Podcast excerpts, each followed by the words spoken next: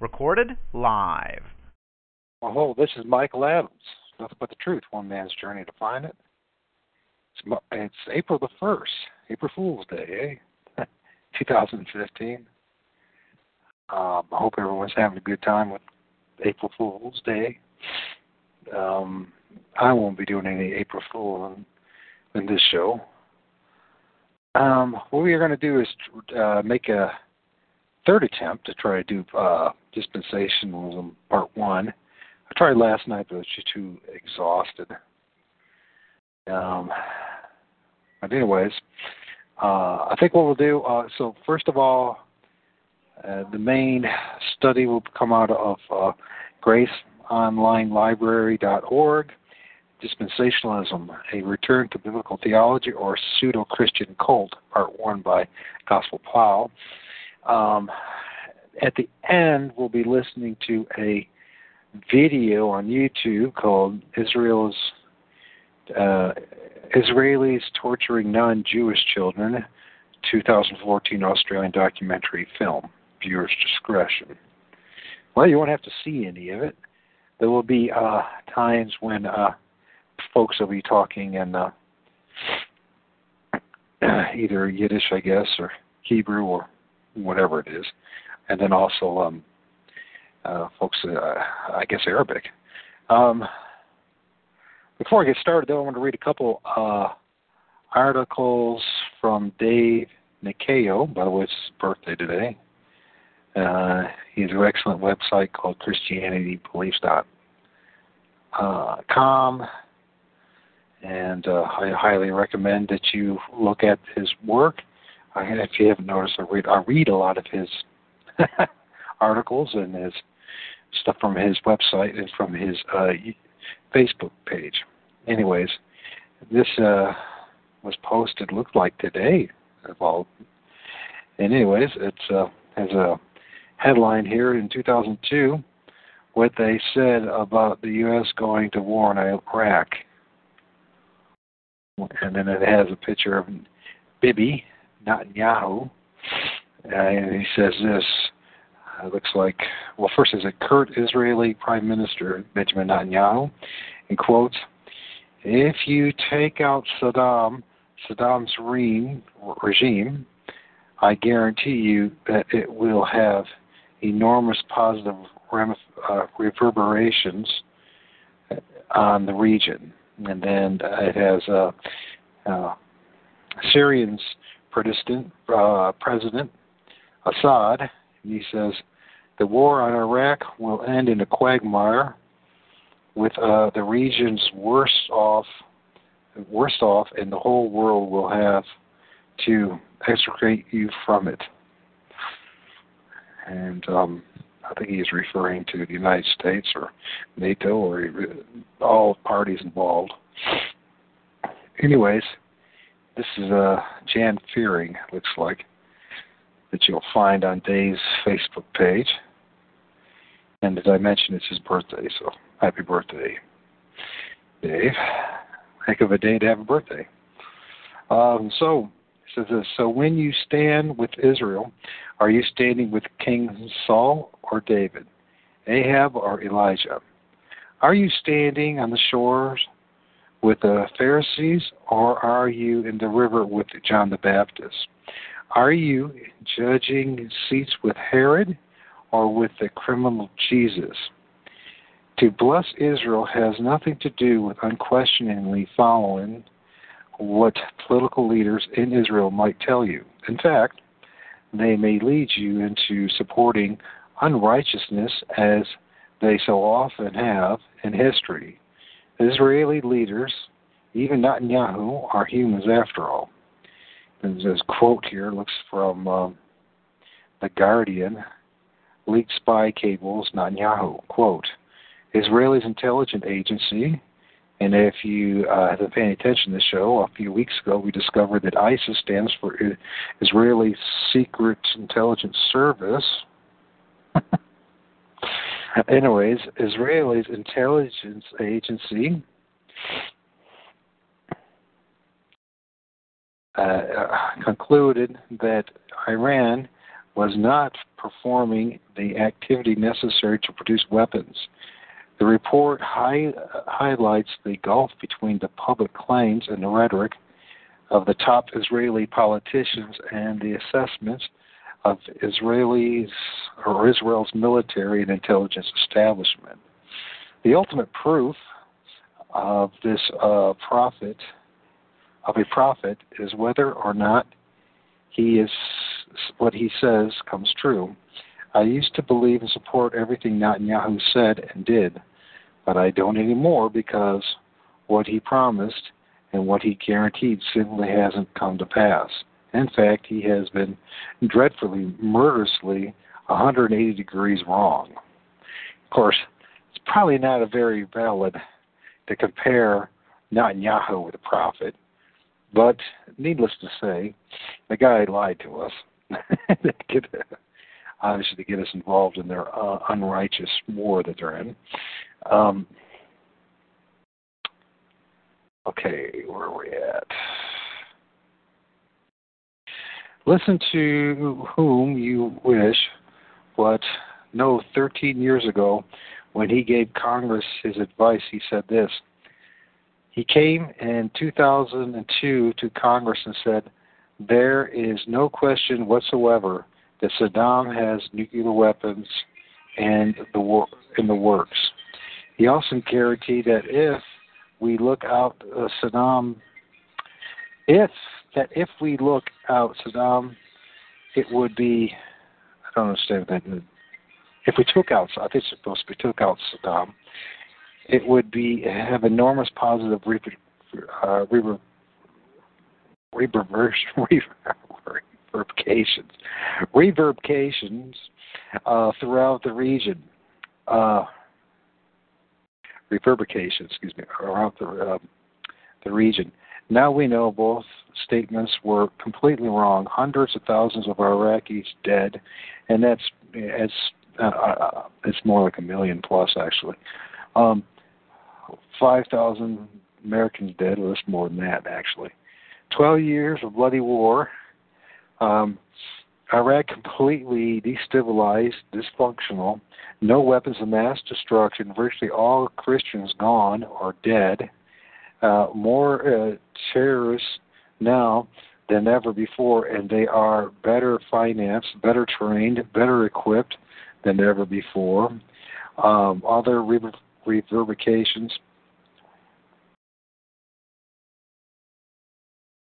Other re- reverberations, excuse me, on the region include Libya and the hands of Islamist gangs, Yemen and total chaos, Egypt, having barely survived the Arab Spring, Syria, fate still to be decided. But hey, Israel is prosperous. Oops. I mean, safe. Now, regarding Iran, he also guaranteed to the UN that Iran would have weapons grade enrichment by the summer of 2012. The truth is, according to the recent report compiled by the IAEA from 16 intelligence services, concluding the CIA, it appears that Iran dropped their weapon program in 2003. The whole Iranian nuclear threat, I believe, is a powerful ruse being used to spur us against Iran to continue to weaken the, uh, the Levant, whatever, Bloomberg.com. Anyways, uh, yeah, that's something to think about now, isn't it? There is significant evidence coming out and Israeli sources and confirmed by the UN that Netanyahu is aiding and abetting the jihadists in the Golan. Remember the great moderate moderates who kidnapped uh, the UN peacekeepers twice, and Al Nusra, who are Al Qaeda in Syria, and appears that Israeli companies are pushing ISIS oil as are EU companies. Amazing, isn't that? Isn't that amazing? Not really. Once you realize that ISIS stands for Israeli secret intelligence service, and that, you know what, they're using these goons along with Rome to get rid of the uh, Christians in the area because most of them aren't Roman Catholic. Did you know that? And that uh, they're using these goon squads. Um, and interesting that America, once again, the largest military base they ever created in in Iraq, being run by a bunch of private mercenaries controlled by Knights of Malta and Rome. And then you got Israel in the mix in all this. That's controlled by Rome. Meanwhile, though Iran's Shiite radicalism has not gained any significant ground in decades, our uh, buddies in Saudi Arabia, Turkey, and Qatar, Qatar, with many thanks to alliances with the U.S., the EU, and Israel. Don't forget NATO and all that. Of course, they never talk about any of that, do they? they just blame everything on America, or you know, say that America is goodness gracious, have uh, spread their uh, malignant cancer of terrorism around the region and the world. So where do I stand? Sorry, not with Netanyahu. No, it's no more anti-Semitic to question his policies than it is racist to question Obama's. I thought that was a nice and thoughtful um, article. I thought, at least. Uh, let's see. Then there's another one here. Apparently, uh, what's his name again? That pastor in Arizona, that Baptist has all those other videos coming out. He's affiliated with Alex Jones. He's got another one coming out. March of Zion, the Illuminati Rothschild Zionism exposed. Um, so many Americans have been deceived by the Zionist movement, believing that it was God's work, and of course they're going to tie it with, in with uh, Rothschilds, and uh, course they're not going to mention Rome and all this, but I will. So many Americans have been deceived by the Zionist movement, believing that it was God, God at work. This video is about an upcoming documentary that will expose the satanic end times deception. Uh, we must be vigilant because our enemy is crafty. Please share this video. God bless. Stay vigilant and fear no evil. Marching to Zion. And um, what is his name? Well, I'm going to go to there real fast and see it because it's what's Pastor, Pastor everyone knows. Once I mentioned his name, everyone knows. I can't believe I forgot his name.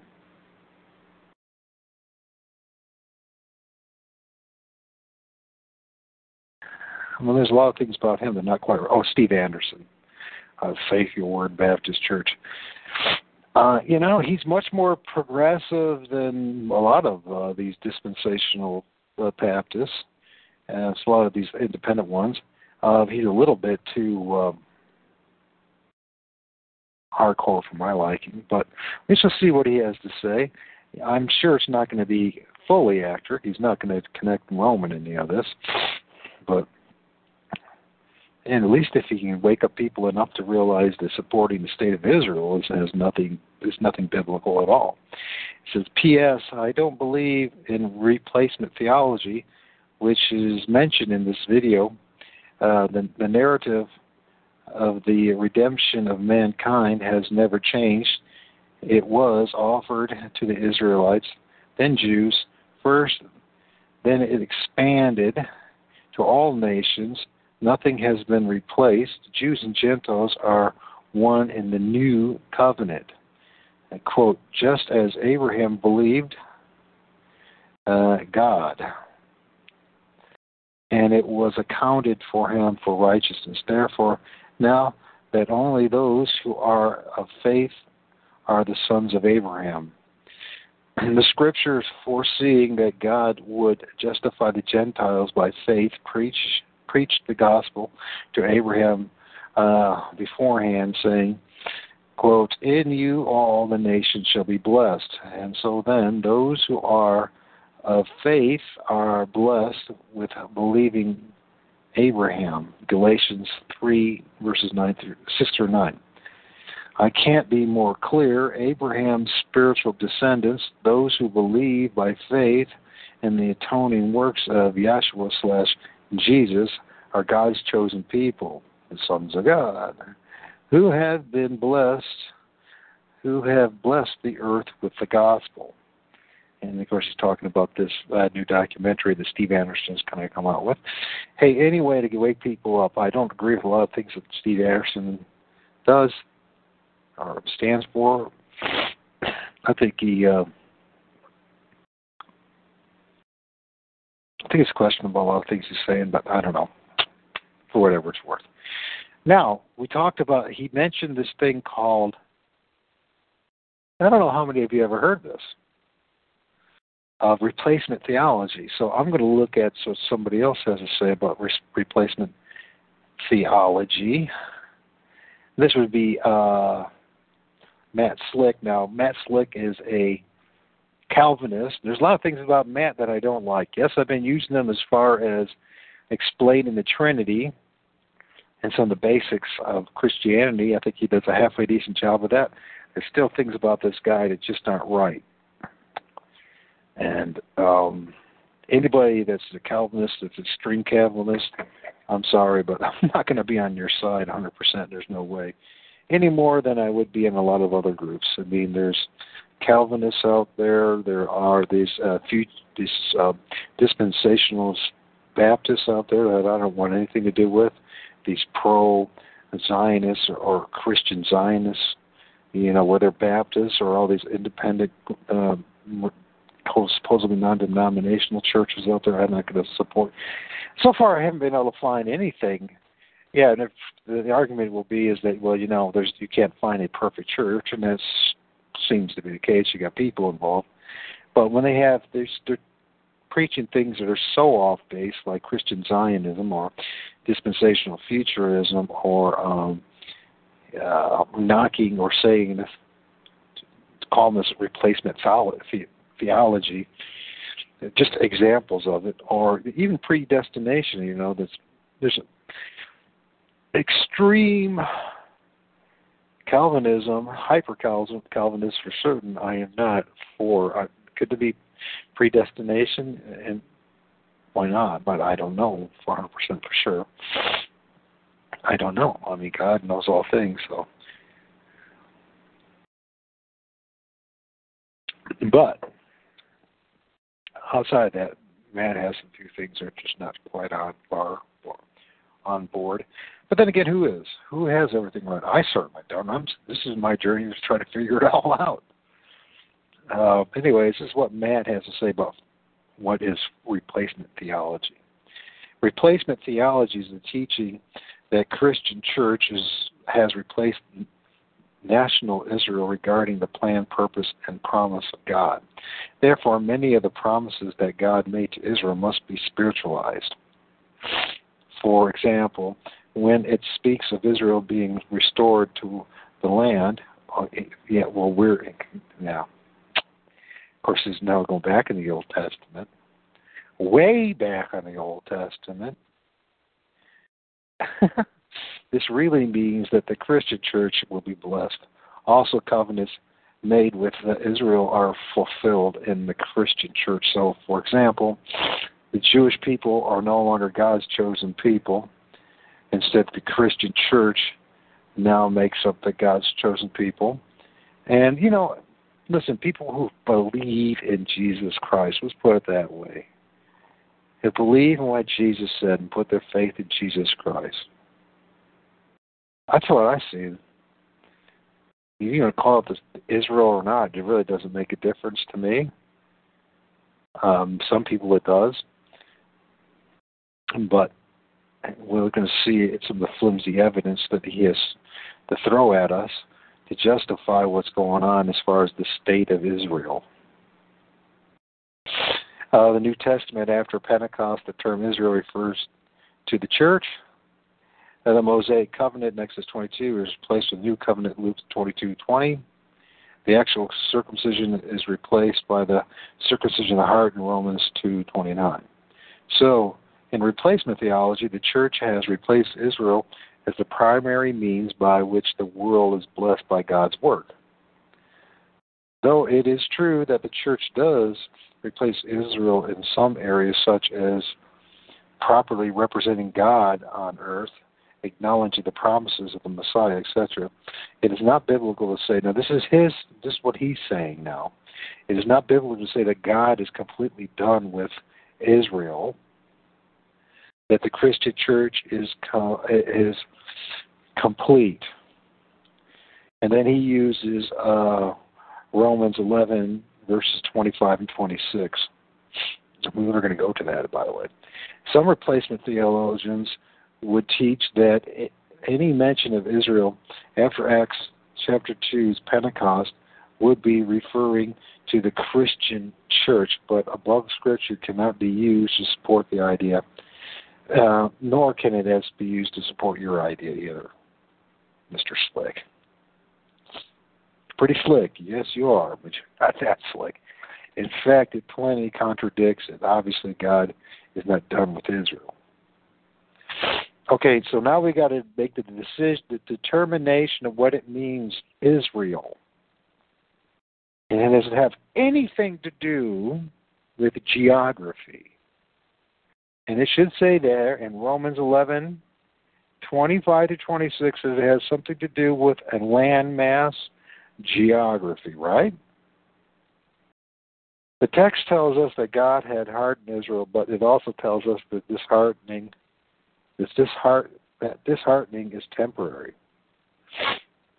And uh, I have there's no, first of all, indications that that this this t- disheartening, as he calls it, is temporary. It's now been two thousand years almost. I would not call that temporary by any stretch of the imagination. Replacement theology is also known as super uh, sen, uh, sensationism. Sensationism, that's what it is. Super supersessionism, okay, which means that the church, Christian church, has superseded Israel in God's plan. So, of course, he doesn't do a very good job explaining what Israel is city.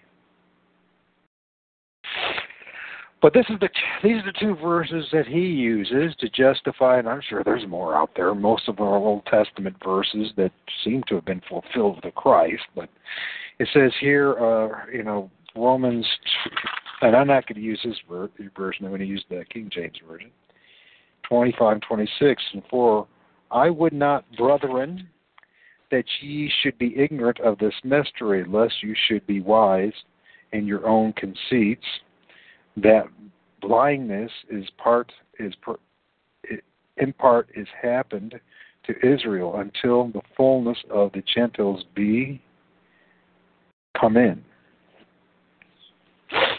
Okay, so we hear this that this blindness is talking is talking about this blindness of Israel now, if we look at it, is it about a nation? It's about geography or a group of people?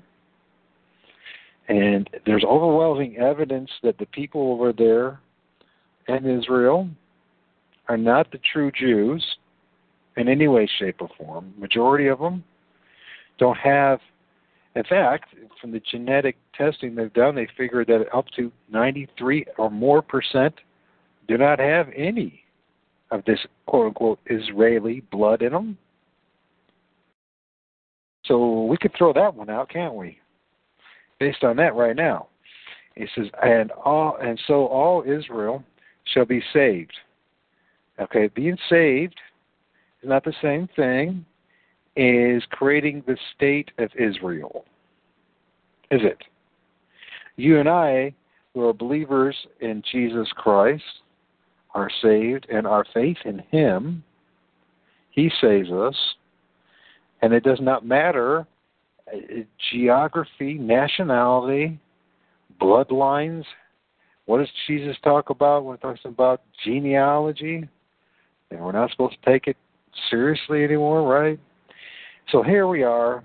This guy is twisting scripture. It's terrible. Everyone, you know what? They'll do anything. I don't understand. I've come to a point now that just about every guy who calls himself a pastor, uh, a theologian, uh, an apologist, uh, a, a Christian, doesn't seem to really value truth. They, what they value is their status and their position. That's the only thing that I seem to recognize at this point.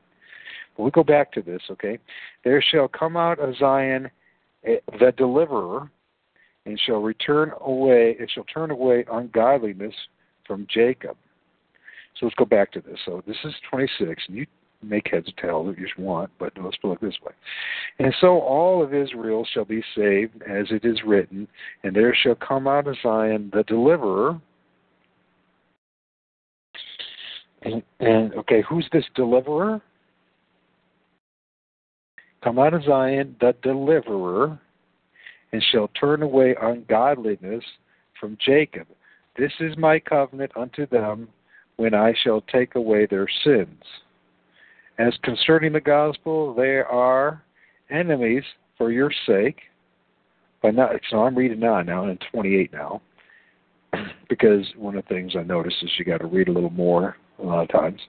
Concerning the gospel, that they are enemies for your sake, but as touching this, the election, they are our beloved from the Father's for the Father's sake.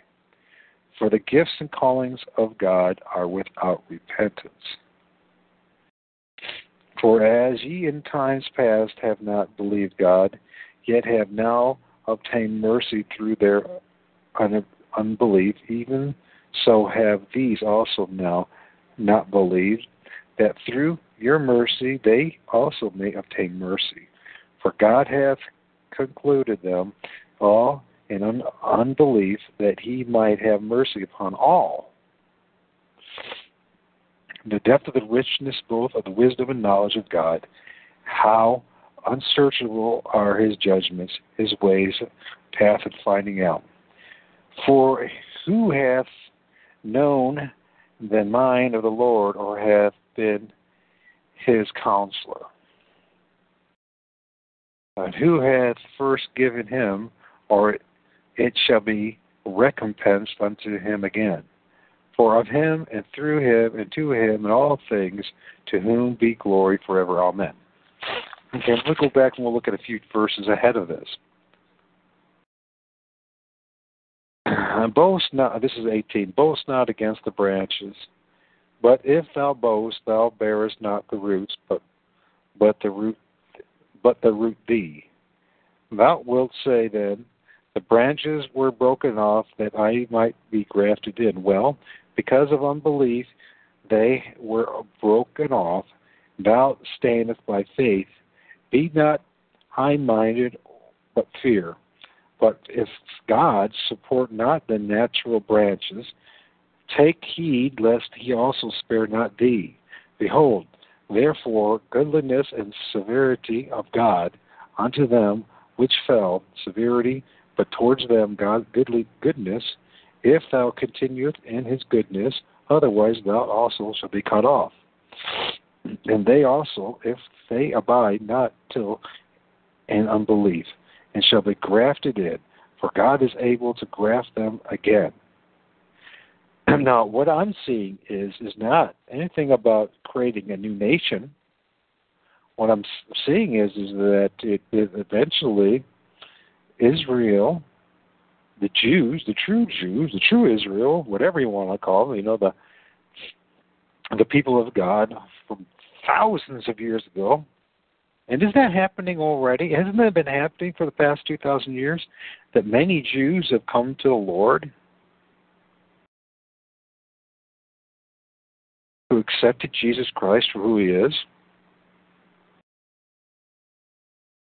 Okay, uh, 24. For if thou were cut out of the olive tree, which is wild by nature, wert grafted contrary to nature in the good olive tree, how much more shall these, which be of natural branches, be grafted into their own olive tree. That was 24. So look, I don't see anything about a nation. What I see is that a lot of these, quote unquote, Israels, Israelis, Jews, whatever, would come to the Lord. I don't see anything about reestablishing a country called Israel in the Middle East and reestablishing a third temple. What I see going on there is satanic to its core, and you and I have no business supporting it. A place, well, by the way, you know how difficult it is to proselyte, to teach the gospel of Jesus Christ in Israel? It's not much more easier there than it is in the rest of the Middle East. I think this is bogus. This is all a bunch of mind games. Come straight to Satan. People are buying in it left and right. Please, would someone please listen to this recording and you please deliver me the verses that say that the state of Israel is supposed to be reestablished in the last days. Give me the verses, not some man's commentary or some man's sermon who practices dispensationalism, who was got his education from the Dallas seminary, uh, whatever seminary, whatever it is. Don't don't don't give me this, you know, half-hearted, half-baked nonsense. Give me the Word of God. Where is it?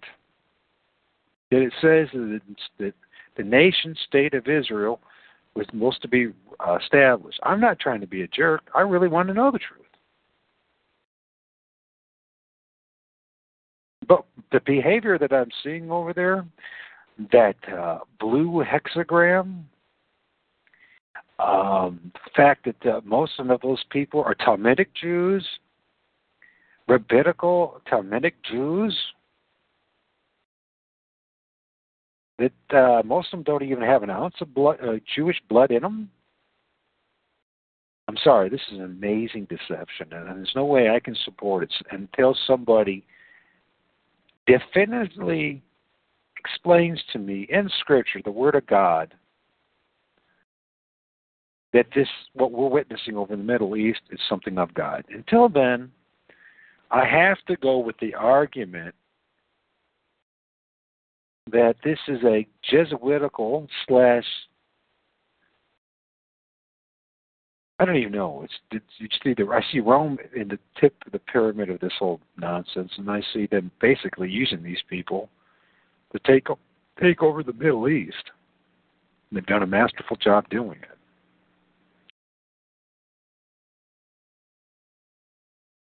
Anyways, now why go? Why talk about those things when we're talking about dispensationalism? Well, there's amazingly connections to it now, isn't there? Now let's go back to this article. Maybe this time I'll be able to finish it. um, but I and then get a halfway decent recording. And then we still got a long ways to go with dispensationalism because man, there are so many aspects to it, so many layers of deception to it that there's only one way of dealing with it, and that's to deal with it honestly. And unfortunately, I mean, I just listened to a guy, and somebody recommended me to um, a Baptist pastor, I guess. I don't know where he's located. His name is Lawson. His last name Lawson. He's supposed to be, quote unquote, an old school Baptist. Well, he's not an old school Baptist because he's dispensationalist. And they don't make you an old Baptist, old school Baptist. And we're going to learn about this in this article. Anyway, the very first thing he said is, is how proud he was for being a dispensationalist. It's supposed to be about grace, and he talked about everything but grace. I have to tell you this. And I'm not knocking the person that shared me this. I do believe they had good intentions. I think he was trying to chastise me and scold me at the same time, but I think he failed miserably on it. But that doesn't. Well, maybe I should read it. What the heck? I got nothing else better to do. Why not maybe have my son for the next week and a half? I'll read it.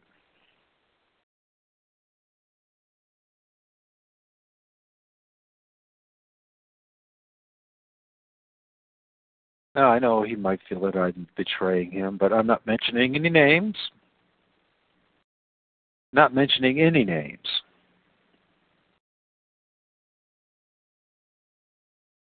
So he says this uh, great sermon on grace of God by Pastor Charles Lawson, Grace of God full sermon, YouTube. So I, I you know, I, I listen to it. I'm willing to listen to other people. Sometimes they have something good to say, you know, something to share. And I said, uh, I said, yeah, I'll listen to it. You know, I'll listen to it. And what did I say exactly? I can't remember what I said. Oh, I like Spurgeon myself, but I'll check. I, I will check it out. Okay. He says, I love the preaching and writing of Spurgeon. Charles Lawson is old time uh, dispensationalist fundamental Baptist. Now, I hope you realize when you get done with the study that being a dispensationalist does not equal old time Baptist. It doesn't. It's a very that's another deception in all this. I know you do not like those guys, but give this old preacher a chance. I think he is wonderful. The old preachers I used to know well taught me that orthodoxy is still orthodoxy no matter who teaches it Baptist, Methodist, Pentecostals, even uh, charismatic Catholics. Well, I'm sorry, charismatic Catholics do not teach orthodoxy. Good grief, have mercy on me. And you know, Pentecostals, that's really questionable, and Methodists and Baptists really been hit hard the past hundred years. Have really been infiltrated big time by the Jesuits. Oh my goodness, it's a tragedy actually. Real tragic. Methodists have been shot for a long time they are, you know, a lot of these. See what happened. A lot of these uh, churches that came out of the Reformation. You know, let's think about what this Reformation. That was the reformers. They wanted to reform the Catholic Church, and since they couldn't reform the church, they decided to create their own churches. And um, you know, a lot of these. So you look at the Lutherans and you look at the Methodists and all that, and they're you know they're just one degree of separation from the from the Rome, Rome Catholicism. I mean, they're really, yeah, you know, most of them do pre- preach about grace, but then they still mix in a lot of works. And charismatic Catholicism, is, that is one of the most wackiest, one of the most insidious of things they've ever they ever created. And by the way, the Jesuits created it. Masterful plan of their own. Someday we'll talk about that got to talk about all these things, don't we? The Pentecostal movement too. What happened to them? You know, their roots. Maybe uh, Ryan be willing to talk to us about that sometime because he came out of it. Yeah, if it sounds like I'm really uh, against most of the church today, as far as the uh, corporate church, the organization itself, yeah, I really am. I'm really disenchanted and really disappointed doesn't make me better than anybody else in those churches. The difference is I just been doing my homework and been doing my homework and putting the pieces together. It's just really de- devastating. By the mercy and grace of God, go I. And although I would love to be part of a group because it is a lonely journey, but if being part of the group means that I have to sacrifice God's truths, His truths, I can't do it. I'm not going to do it. Just won't do it. I'm sorry. It doesn't mean I'm better than anybody else. It just I, I really, my faith is in Jesus Christ. It's not in men, a men's organization. It's just not going to happen. So, anyways, in fact, you should applaud the revelation of Holy Spirit in these in their life. Uh,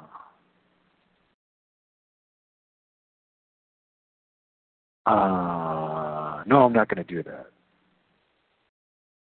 I've met way too many people who had personal revelations through the Holy Spirit. Not a single one of them came true. Nothing. Not a one. I don't think that it's the Holy Spirit or the Holy Ghost of God that these people are listening to.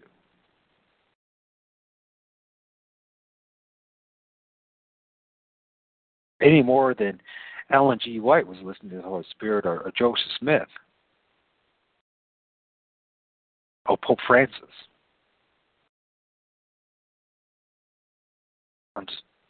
Unless you prove me wrong, I'm going to go on the safe bet. I'm sorry. even if they start out a little off, as long as they're reading the Bible. No, no, no, no, no, no. That's not true. Just because they're reading the Bible doesn't mean they're actually reading it and preaching it. Truth that's in it. There's an awful lot of people that quote unquote read the Bible and then they just twist the scriptures. And praying the truth will find them because the Lord loves us and is long suffering, and He re- really likes and ex- expects a humble and contrite heart. God bless. Okay. Well, I think I demonstrated that I had a humble and contrite heart because I was willing to listen to your video. Now, having a humble, contrite heart does not mean I'm supposed to be gullible and to unite in error. We're not going to do that. So, anyways, I just I responded to them because I did listen to it. I, I do listen to most people what they said. When they send me an email, I, I get get around to doing it. Sometimes I don't re- respond to them, but I just it's not because I'm not paying attention or listening to anybody. Well, this is what I said. Well, I watched the video. I have to say that Lawson's message is on grace was a little mixed up. he started with singing his own praise about being a dispensationalist, which is completely unbiblical. His message on grace is good was good. His argument about walking with God is experiential and not intellectual is very disingenuous. Or it's supposed to be it's supposed to be is disingenuous. But put Barry there. God gave us and that's what God gave us a brain in the Bible for a reason.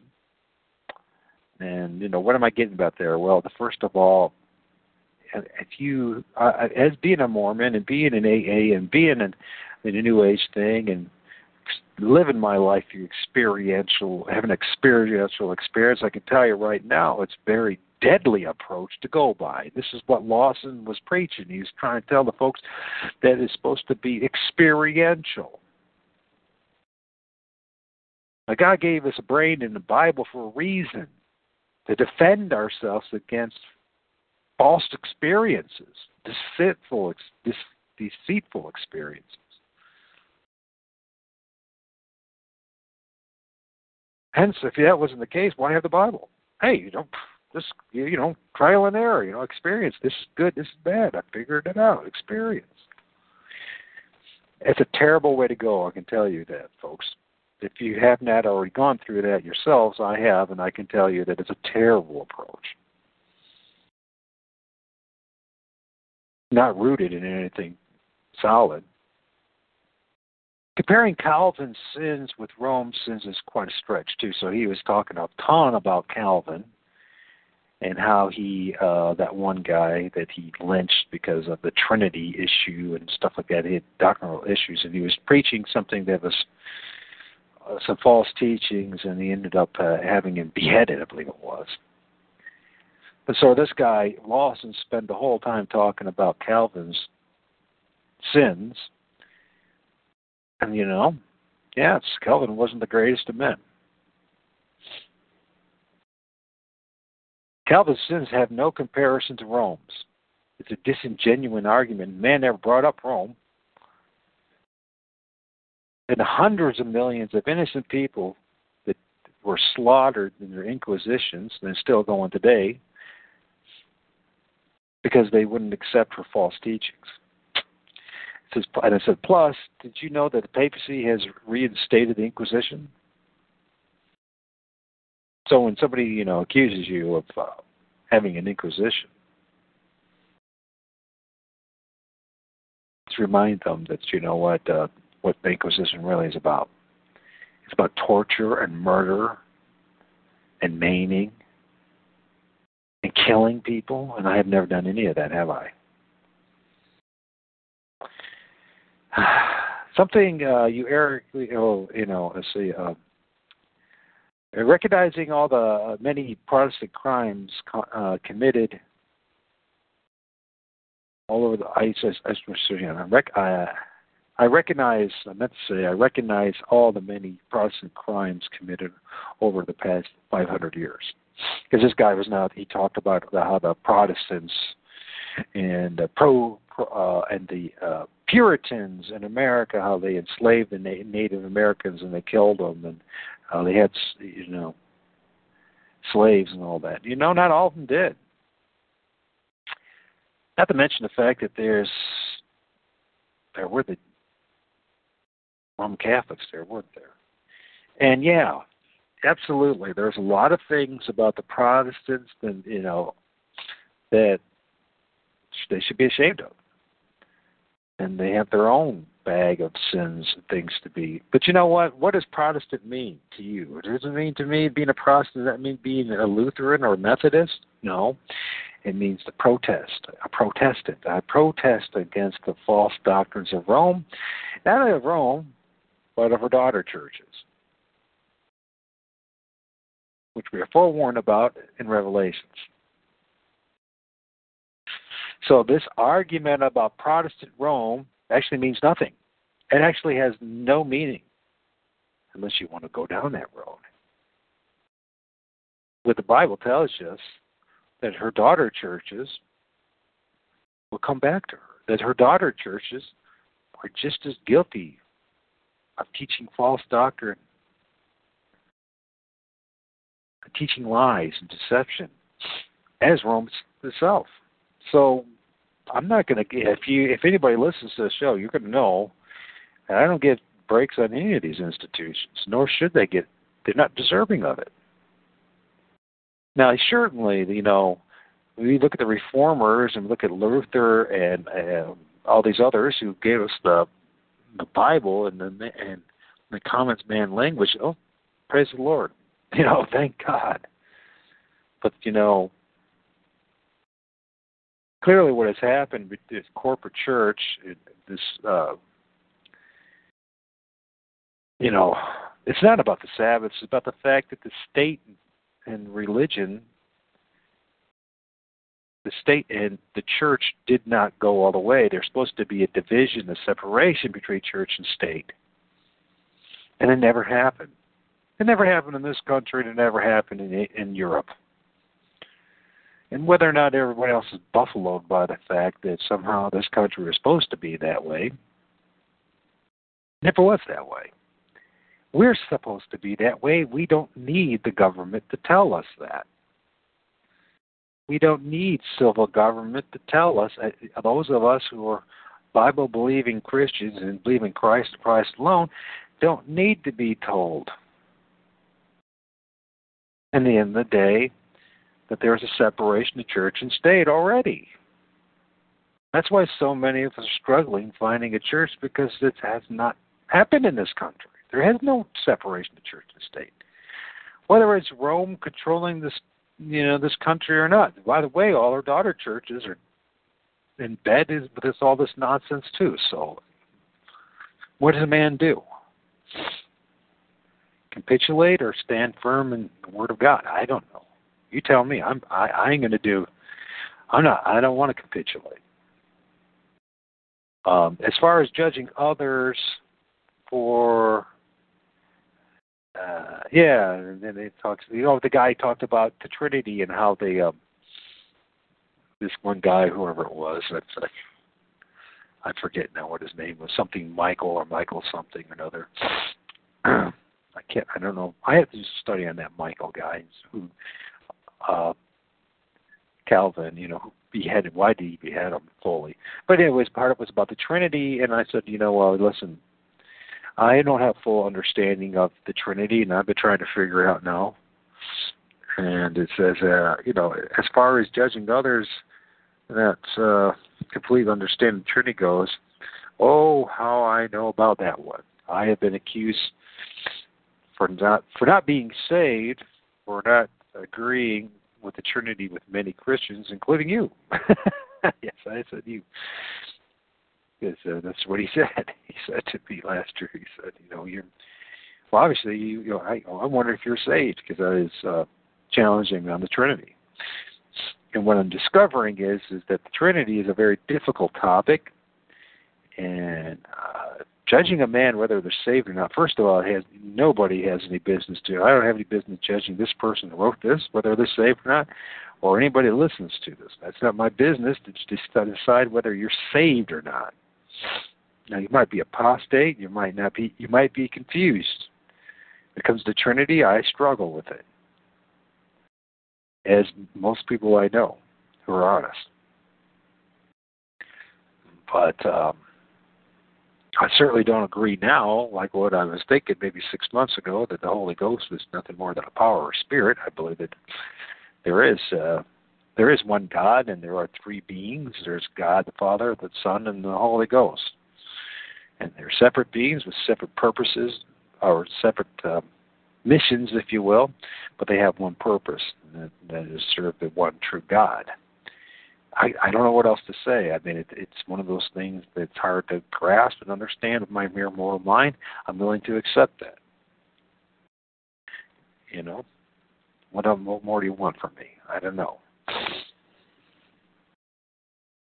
And, and uh, of course, you could do a better job of explaining it, but you know, men have been struggling with it for a long time, and I'm not the first one, and I'm not unique. And men that I know of, I believe, are uh, men of God who struggle with it. So, okay, whatever. So, but anyways, yeah, I do know what it's like to be judged over that.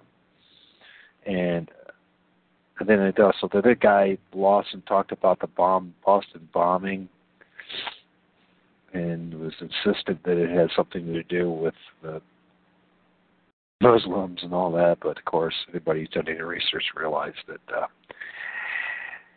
yeah, it's an inside job. Let's put it that way.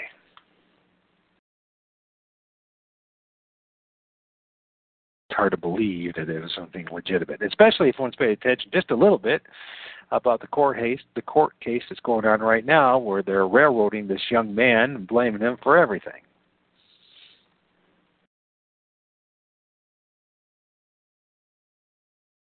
So uh, um, yeah, so and I said, well, I don't agree with Calvinism, Romanism, or dispensational Baptists on major doctrinal doctrinal issues, and I will not unless proven scripturally otherwise. Thank goodness for grace of God and His Word. So, what was your point in having me watch this video? I said so.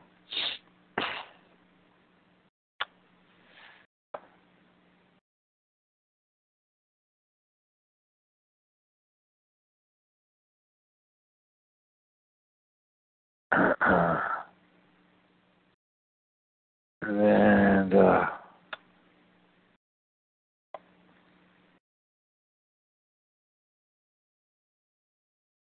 oh yeah, I think I said that. Uh, having a humble, contrite, or I meant to say being humble and contrite does not mean I have to be united in others' errors.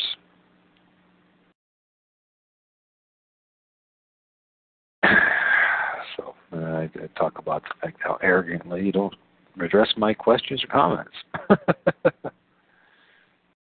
How does that show uh, humility? And then he says uh, some other stuff there. So I just enjoy it and wanted to share it with somebody. Sorry if I offended you. Well, you didn't offend me at all. Uh, I think the thing that really offends is not having an honest dialogue.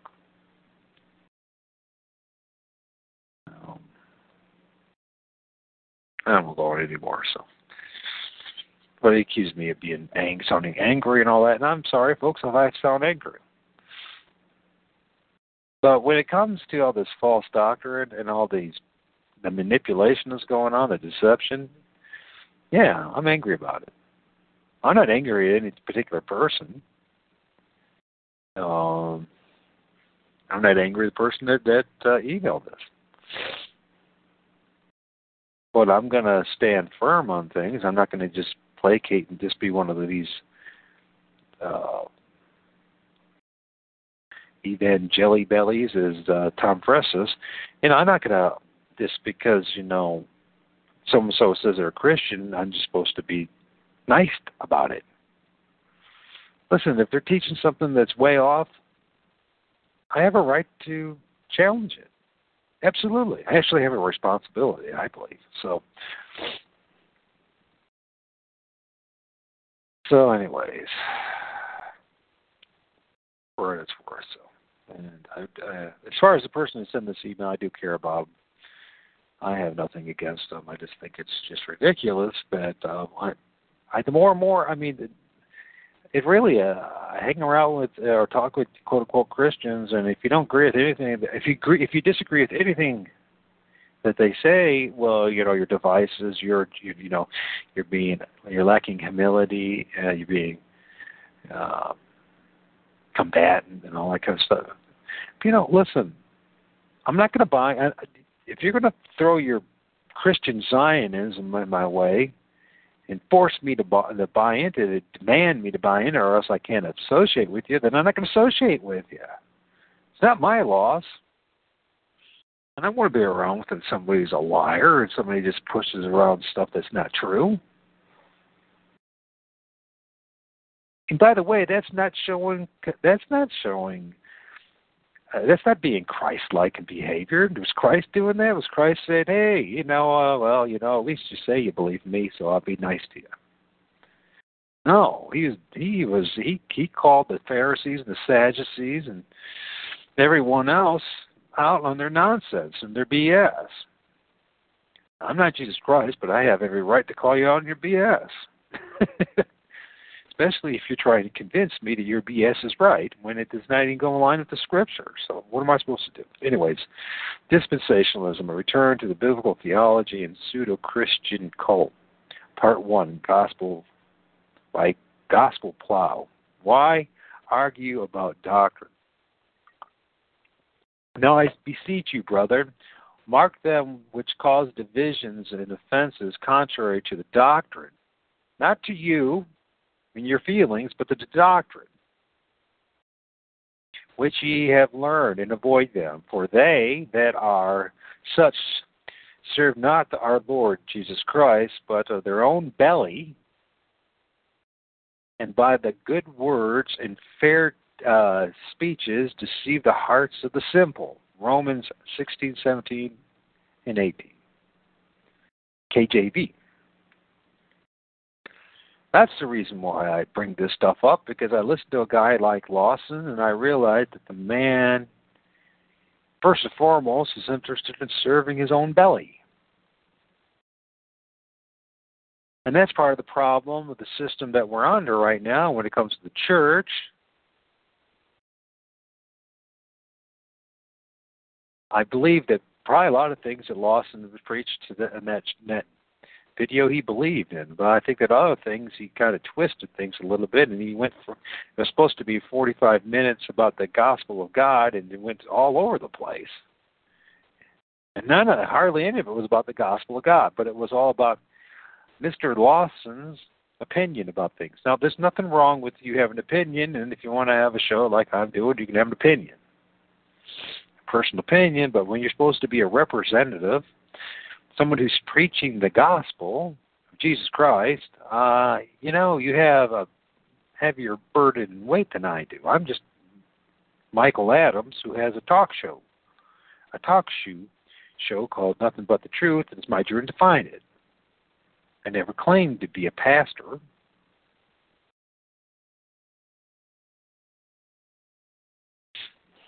So if you're going to be one who's going to be a pastor, you know, your job is to teach the doctrine.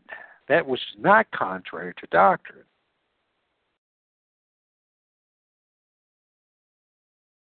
It's your responsibility.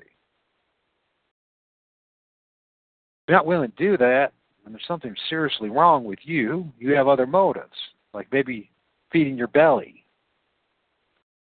so you could deceive the hearts of the simple with this dispensational dispensationalism, huh? Okay. Why do so many who call themselves Christians continue to argue among themselves and with others about doctrine? Are not all who name Christ united by the Holy Spirit in, into Christ's body? Doesn't every church teach the same basic doctrine? If this were so, there would have been no need for Paul to admonish young Pastor Timothy, Take heed unto your, thyself and unto the doctrine. And then he da da da da, and quote, and then he goes, for the council of the early church is to define the creed and oppose false teachings. For Martin Luther's 95 Theses, to Augsburg, the Augsburg Confession, nor, in fact, for the Reformation as a whole.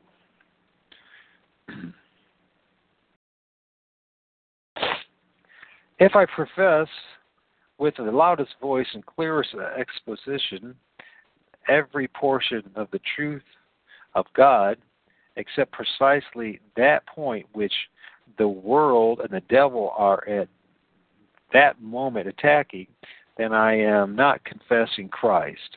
However boldly I am, I may be professing Him.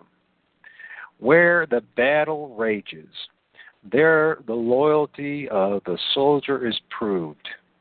To be steady on all the battlefront, besides, is merely flight and disgrace if he flinches at that point. Martin Luther. Since Christian doctrine was first defined, there have been there has been a continuous assault assaults, both overt and insidious, to lead astray those whose faith is not firmly grounded in Christ and sound doctrine. The church has attempted to deal with this fact by defining creed and confessions, teaching catechisms, and requiring pastors to be trained by orthodox institutions. Unfortunately, most of the American church has been caught up in a form of revivalism that replaces creed with testimonies, catechisms with youth group pizza night, and theological training of pastors with the church growth seminars. Most laymen and many preachers have a difficult time putting into words exactly what they believe. And of the few who can make a statement of doctrine, fewer still can cite the scriptural basis, history, and make a logical defense of said doctrine. And I could say, honestly, folks, that I'm guilty probably of all counts. I don't want to be, but I'm working on it. Such is the curse of a theolo- theology based upon feeling and experience rather than the word and sacrament. Interesting how, uh, with dispensationalist Baptists, they like the, the theology to be based on feelings and experience. Isn't that interesting? Paul, the apostle, was, and I don't know about that sacrament part too, but that's something I don't know. I'm looking at. I don't know why it's necessary. It's certainly not Salvific. You don't have to do the sacraments to be saved, but I don't know. It's just tradition. Maybe it's part of it. I don't know. Paul the apostle was adamant on the subject of doctrine. He is his admonition quoted from the epistle to the Romans was not to avoid the issue of doctrine, but rather to mark those who teach doctrine contrary to that which was once for all delivered to the saints. Jude agrees that Christian doctrine was settled at the time of the writing of this of his epistle, but that heresy was creeping into the church. This is Jude 1, verses 3 and 4. Beloved, while I was very diligent to write to you concerning our common salvation, I found it necessary to write to you, exhorting you to contend earnestly for the faith which was once for all delivered to the saints. For certain men have crept in unnoticed, who long ago were marked out for this condemnation, ungodly men who, who turn the grace of our God into lewdness and denying the only Lord God and our Lord Jesus Christ. Once again, Jude 1, verses 3 and 4. Are we as Christians to divide over any or all issues? In every an ever increasing number of denominations and sects have been caused primarily by disputes over what was considered by those involved to be doctrinal issues. Many will argue over food or drink, or regarding a festival or a new moon or Sabbath. And will, while such issues may have legitimacy in regard to physical health or preferences and forms, the dividing line should be drawn over much more substantial criteria. What is dispensationalism?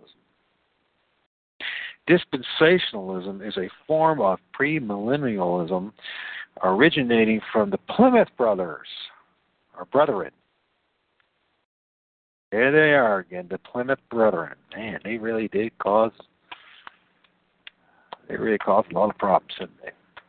In early 1830s, the father of dispensationalism, John Nelson Darby, educated as a lawyer and ordained Anglican priest, was of one of the chief founders of the Plymouth Brethren movement, which arose in reaction against the uh, perceived empty formula, formalism of the Church of England. To the brethren, the true indivisible or invisible church was to come out of the apostate visible church, rejecting such forms as priesthood and sacraments. Dispensational theology centers upon the concept of God's dealing with man, mankind being divided into usual seven distinct economies or dispensations, in which man is tested as to his obedience to the will of God as revealed by each dispensation. Dispensationalists see God as pursuing two distinct purposes throughout history one related to an earthly goal and and an earthly people the Jews the other to heavenly goals and a heavenly people the church dispensationalists believe that the Old Testament God promised the Jewish people an earthly kingdom ruled by Messiah ben David and that when Christ came, he offered this uh, prophesied kingdom to the Jews. Or that when Christ came, yeah, okay. And when the Jews of the time rejected Christ and the kingdom, the promise was postponed, and the mystery from the kingdom, the church, was established. The church, according to dispensational doctrine, was unforeseen in the Old Testament, and continued and constitutes a parenthesis. That's right, a parenthesis in God's plan for Israel, which makes absolutely no sense because God is all powerful, all sovereign. Why does He need to have a parenthesis?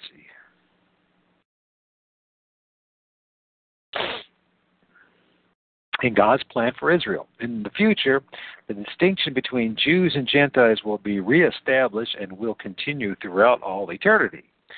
The parentheses or church age will end at the rapture when Christ comes invisibly to take all believers, accepting Old Testament saints, to heaven at or to heaven to celebrate the marriage feast of the Lamb with Christ for a period of the seven years. Okay. God's program for Jews then resumes with the tribulation, Antichrist, bowls of wrath. 1,044, 144,000 Jews preaching the gospel to the kingdom and Armageddon. Then the second, third, if you count the pre trib rapture coming, the instantaneous conversion of the entire nation of Israel, the resurrection of the tribulation and Old Testament saints, and the sheep and goats judgment. The goats will be cast into hell, and the sheep and the believing Jews will enter the millennium in natural human bodies, marrying, reproducing, and dying. The mystery church and the resurrected tribulation of the Old Testament saints will live in heaven in the heavenly Jerusalem suspended over the earthly city. This millennium will be the time of great peace and prosperity, with Christ ruling on David's throne. really? Why would God need to rule on any man's throne? After 1,000 years, Satan will be released from the chain with which he had been bound at the beginning of the millennium, and many of the children born to the sheep and the Israelites. Now remember, there's two different types of people. You and I are sheep, and there's the Israelites. Will follow him and revolt against Christ.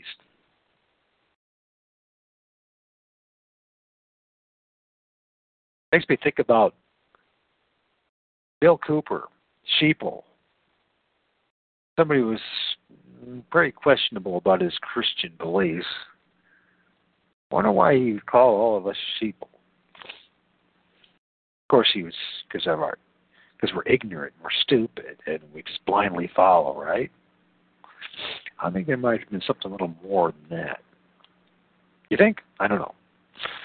The king will again destroy his enemies, followed by another resurrection of righteousness, another resurrection of unrighteousness, and a final judgment, and at last the new heavens and the new earth. Although premillennial thought has been recorded in the early church, dispensational theology and its pursuant eschatology are new as even the father of the system admitted.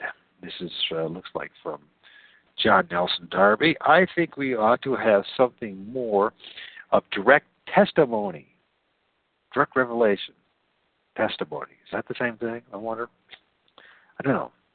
Sounds similar, doesn't it? As to the Lord's coming, it's bearing also on the state of the church. Ordinarily, it would not be well to have it so clear as it frightens people. we must pursue it steadily. It works like leaven. Its fruit is by no means seen yet. I do not mean leaven as ill, but but the thoughts are new, and the people's minds work on them and all the old habits are against their feelings. All the gain of situation, every worldly motive, we must not be surprised at all at its effect being slow on the masses, on the mass, and the ordinary instruments of acting upon others having been trained in most opposite habits. Letter of J.N.D., Volume 1, pages 25 26.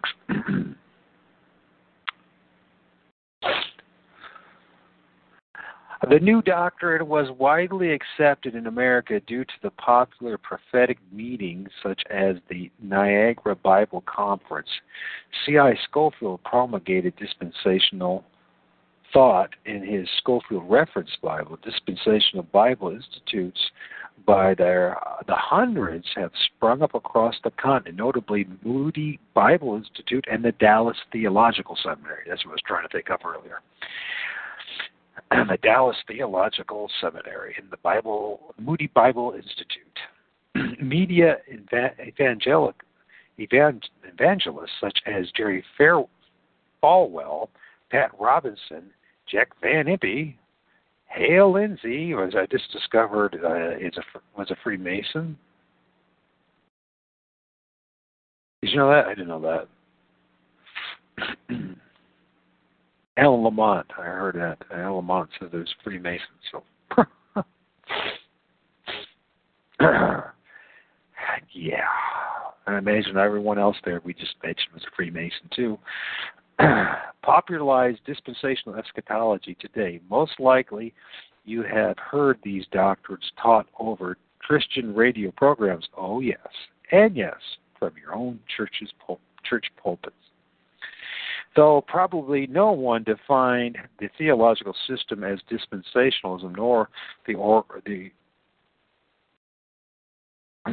their origination as Darby circa 1832, dispensationalists viewed the teaching as a return to biblical theology after nearly 1,800 years of darkness. Sounds like the Mormons, doesn't it? Or the Seventh day Adventists, doesn't it? Or Jehovah Witnesses, doesn't it? Or the Millerites, doesn't it?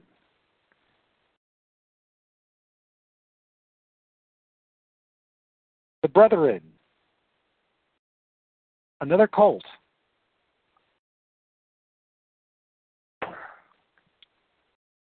But since the day of Darby began to preach the doctrine, godly men have opposed. Many books have been published exposing the flaws of the inaccurate of the intricate system. Excuse me. Most hack away at the branches, arguing peripheral issues. We intend to lay the axe to the root of the tree. My brother, I am a constant reader of my Bible, and I soon found that what I was taught to believe by Darby doctrine did not allow always agree with what my Bible said. And it's reassuring to hear this from somebody else besides me, even though I never read Darby's Bible, but I and it, and it came to, I came to see that I must either part company with John Darby or my precious Bible. I chose to cling to my Bible, and part of my and part from Mr. Darby, George Mueller, a contemporary and one-time supporter of Darby, quoted by Robert Cameron in his book Spiritual Truth about the Lord's return. And I have to tell you, those two names are have red flags too. So I just don't know what's happened to the Baptist Church, but it's an absolute freaking mess. I it is. Um, you know, uh, nowhere to go but to the Lord. Apparently, that's about it. Maybe this is the whole lesson. Maybe this whole lesson, all all these things, is just God's way of convincing me that there's really nowhere else to go but to Jesus. What does that really mean?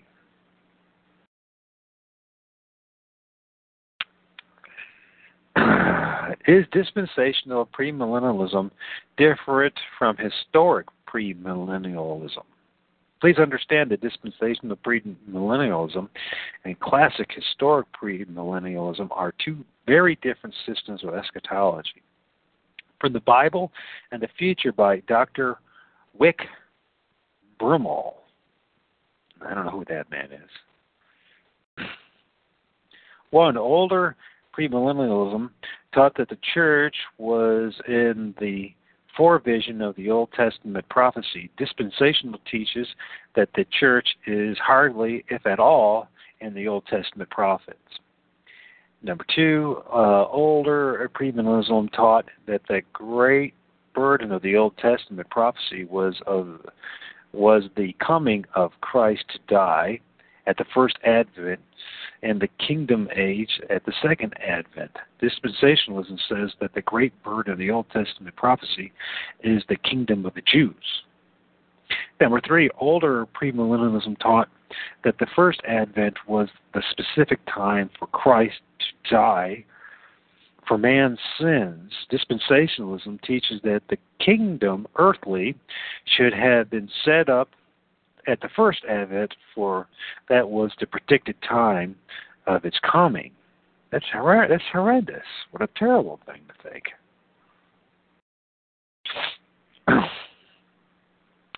We at? This is number four. One, two, three, four, four. Older premillennialists taught that the present age of grace was designed by God and predicted in the Old Testament. Dispensationalism holds that the present age was unforeseen in the Old Testament and thus is a great parentheses introduced because the Jews rejected the kingdom. Number five, older premillennialists taught that one may divide time in any way desirable so long as one allows for a millennium a millennium after the second advent. Dispensationalism maintains that the only allowable way to divide time is in seven dispensations. Present age is at six such as dispensation. Such dispensation. The last one will be the millennial age after the second advent. It is from this division of time that dispensationalism gets its name. The next slide. The next one is older uh, premillennialism taught that the second advent was to be one event. Dispensationalism holds that the second advent will be in two sections the rapture and the revelation. Between these two events, they put the, to them, unfulfilled 70th week, seven years of Daniel 9:23 to 27, which they call the Great Tribulation. And so, what I see a lot of folks doing uh, like Steve Anderson and others, is they just can't completely just let go of dispensationalism. They still want to hold on to the seven weeks. They still want to hold on to the unfulfilled 70th week, or the seven years, excuse me, of Daniel 9, verses what, 23 to 27. They still want to hold on to the Great Tribulation.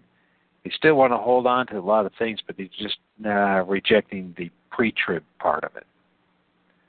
You just can't let go of it all. As if somehow that defines you, and I guess maybe today it does define you as a Baptist. But what this guy is trying to tell us is historic Baptists didn't buy any of this stuff, didn't promote any of this stuff. And so it's a false argument to say that it's Baptist. Now, it might be promoted and pushed by the Baptists, but it's not originally Baptist. It's Plymouth Brethren and the Jesuits. They're the ones that did this and they systematically discredited and destroyed the Baptist church, and they did a fine job at it. And it's heartbreaking. Because the truth is, of all the churches that I've seen, at least they still read the scriptures in the Bible.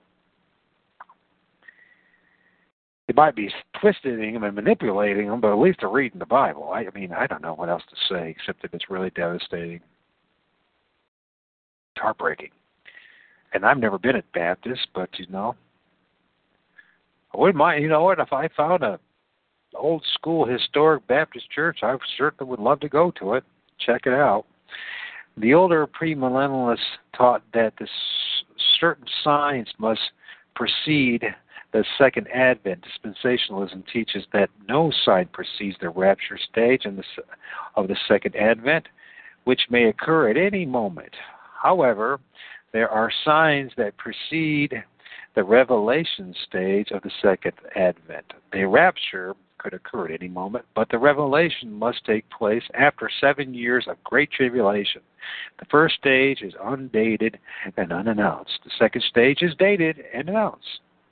Next, the older uh, premillennialism had two resurrections the righteous before the millennium and the unrighteous after the millennium. The dispensationalist has introduced three resurrections the tribulation stage at the revelation stage and the second advent. The older uh, premillennialists usually held what is called the historical symbolic view of the book of Revelations. This view makes Revelation a picture of in symbolic form of the main events in the present age.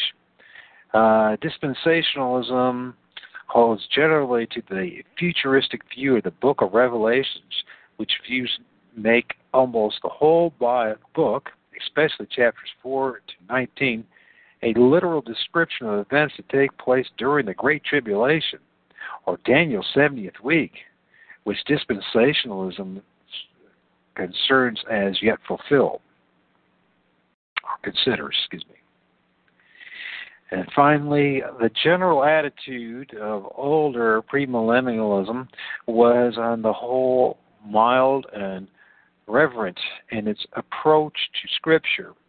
there have been some outstanding scholars who have been persuaded that the premillennial is the correct view. In contrast, dispensationalism has assumed a far more dogmatic attitude. It has introduced a number of novelties in prophecy interpretation that the church never heard of about a century ago.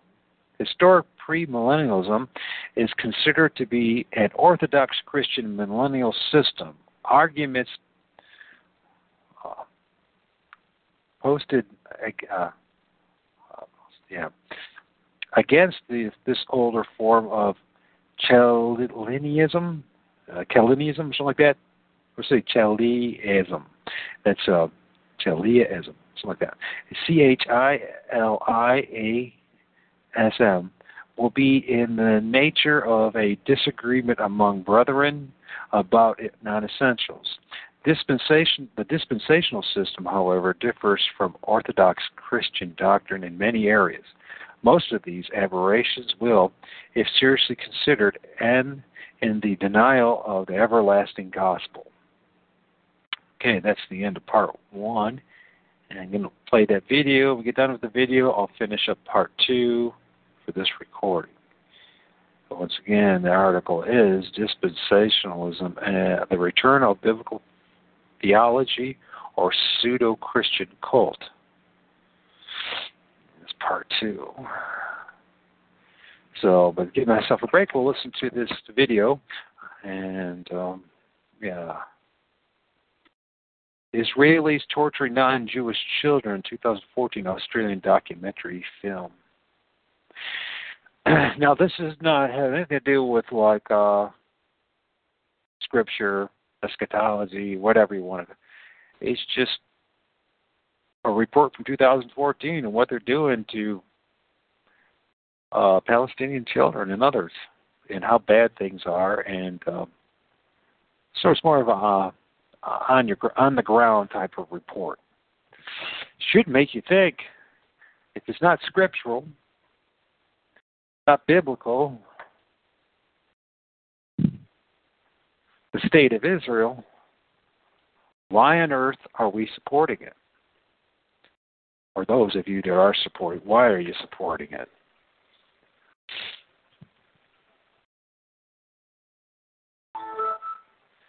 Do you recognize the hypocrisy? I don't know. Anyways, let me see if I can get this set up here. Hopefully, there's no commercials. This program contains scenes that may concern. All right, it's ready to go. So Check it out.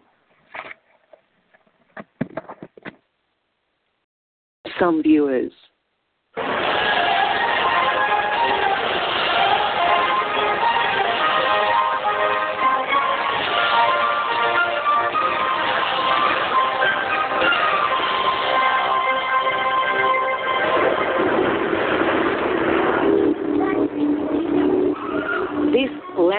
was promised to the Jewish nation by God. For more than 40 years, Israel has controlled the West Bank. But now there are serious claims that Palestinian children are being systematically targeted, arrested, and jailed in the battle to control this disputed territory. And it's that fear and intimidation uh, that makes this system work so effectively well. You never know when there's going to be the bang on the door in the middle of the night. Let me say this very clearly. There is no such policy. A policy to create fear, there is no such thing.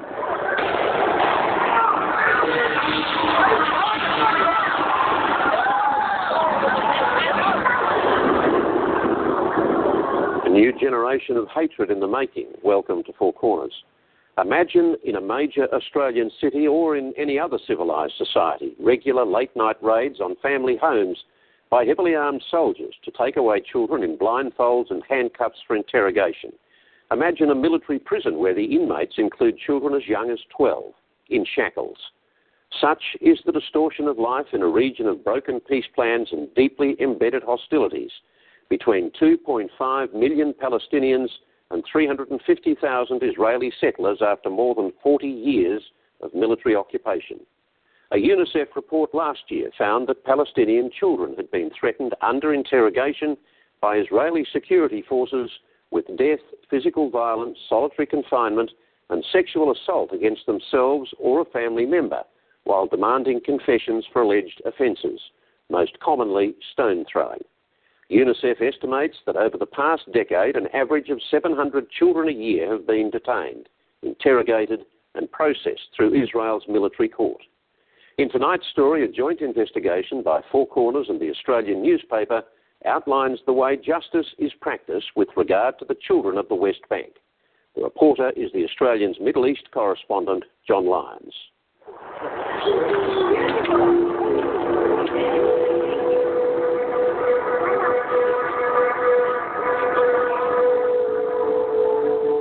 A peaceful evening in a small Palestinian village. 14 year old boy and his family sleep.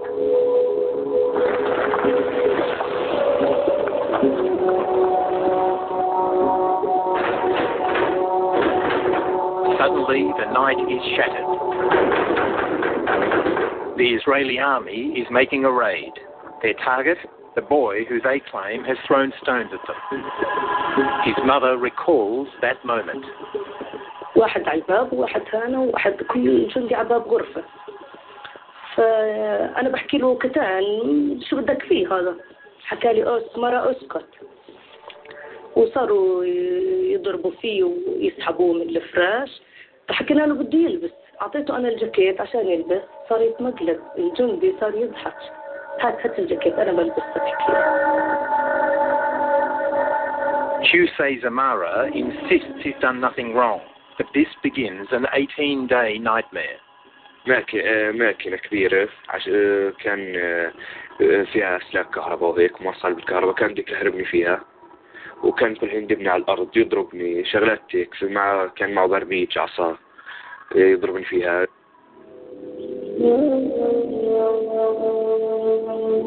At the age of 15, the life of this boy was also turned upside down.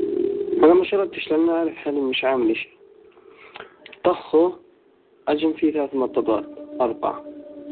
بعدين فقع علي كمان علبة. شمطت كمان فيه كمان علبة. Fatima Fouz would spend the next 82 days in prison, beginning with an interrogation. كانوا ينحبين عصي كهرباء وضربوني فيه. كانوا لما الضابط في منهم واحد شرح القرفحة هيك مش حضرين كلياتهم هيك. عليهم زي ادغام أو إشي ويحكي معاه ويكشر ويخوف فيه ويضربني في الكهرباء. صعقات كهربائية. كان يضرب.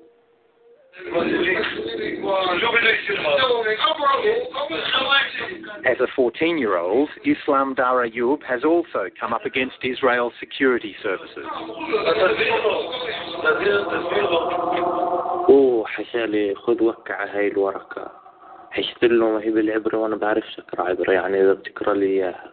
حشالي هذا عشان بده يقرا هو لازم توكع عليها. فلما وقعت في المحكمة بتفاجئ إنها هي هاي ورقة الاعترافات These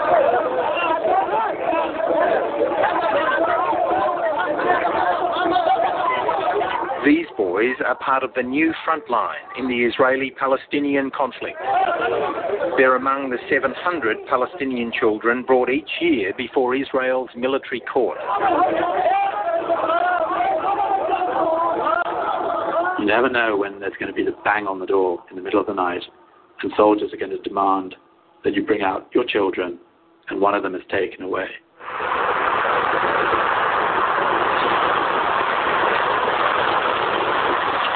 Onto this front line has walked Australian lawyer Gerard Horton. He left his practice as a commercial law barrister in Sydney six years ago and is now leading a campaign to end a system under which Palestinian children have fewer rights than Israeli children, including being subjected to nighttime arrests by heavily armed soldiers. That has a paralyzing effect on whole communities. And it's that fear and intimidation uh, that makes this system work so effectively well with relatively few soldiers on the ground. And so it also makes it quite a cost effective occupation. Let me say this very clearly. There is no such policy. A policy to create fear, there is no such thing. The only policy is to maintain law and order. That's all. There's no violence, there's no enforcement. The President of the United States.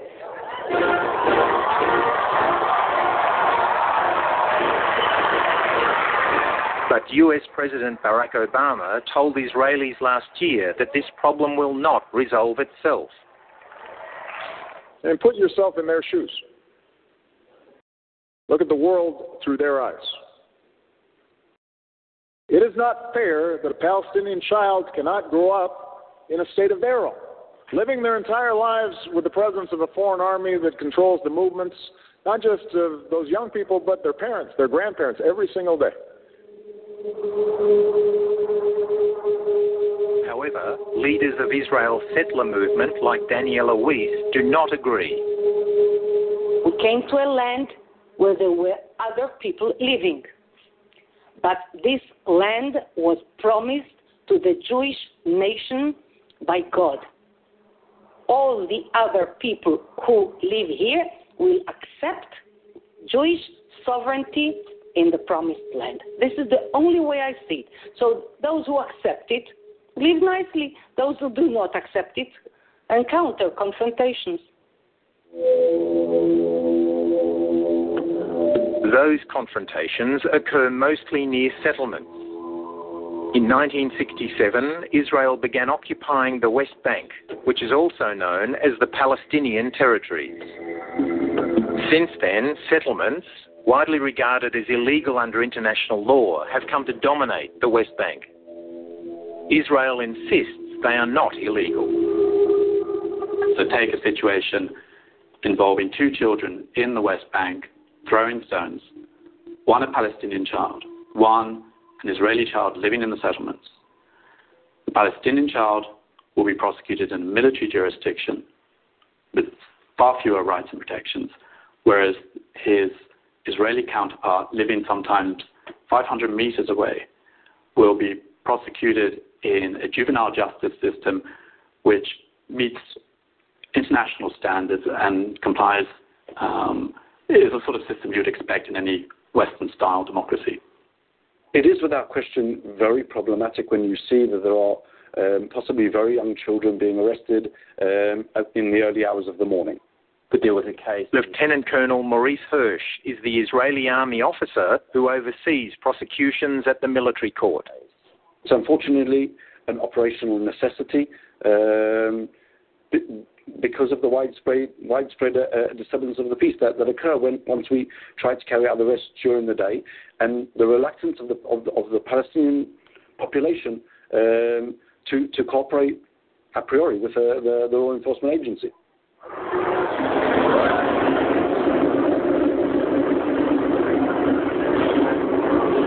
To understand Israel's two different legal systems, it helps to come to Hebron, the largest Palestinian city in the West Bank. Here, 800 Israeli settlers live in the center of Hebron, surrounded by 180,000 Palestinians. This used to be a thriving Palestinian market. The effect of Israel's occupation is obvious. Now it's a ghost town. Israeli soldiers will not allow Palestinians to walk along these streets. Palestinians say they've been forced out and many buildings taken over by the settlers, protected by soldiers. This Palestinian man wants to walk along this street. I am from Hebron. I can or I cannot? You cannot. The first time I visit here, I can? No, you can't. Um, can, can I ask why, why can't the Palestinians walk this way? This is the order I got. Why, as a Palestinian, why can't you walk there? I asked him that I want to back to also, to the cemetery to visit my uh, father's grave. He said that uh, you cannot, you go. Just find it interesting that we as foreigners, and I as an Australian can walk there, but you two are Palestinians yes. in the largest Palestinian city in the West Bank and you cannot walk.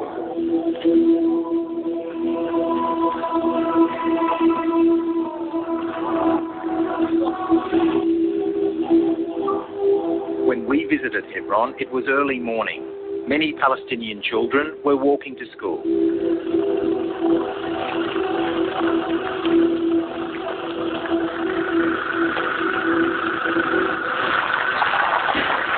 Suddenly, we heard tear gas being fired. The Israeli army told us it was in response to stone throwing. We couldn't confirm this, but we saw these Israeli police assembling. Then they fired tear gas towards the children.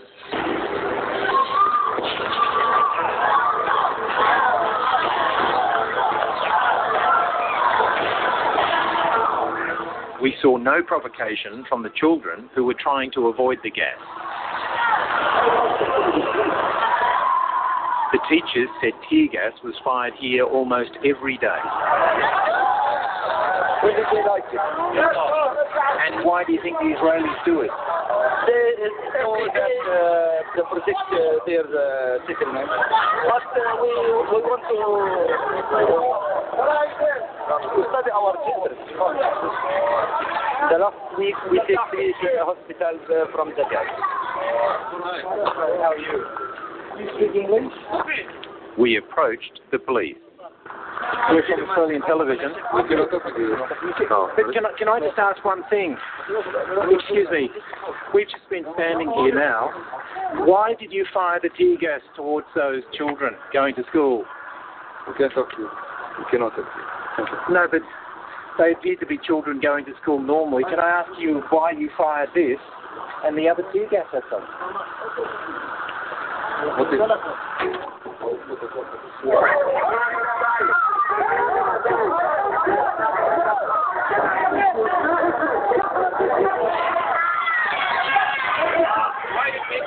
Hebron has long been a flashpoint.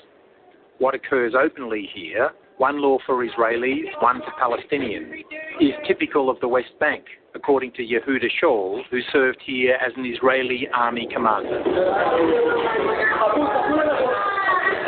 the DNA of the military operations that we see in Hebron, we see all over the West Bank. Yehuda Shaul founded Breaking the Silence, 950 current and former Israeli combat soldiers trying to end human rights abuses. I've never broken into houses in the middle of the night here in Jerusalem and tore apart apartments. But in Hebron, where I served for 14 months, 24 7, that's what we've done in order to make our presence felt.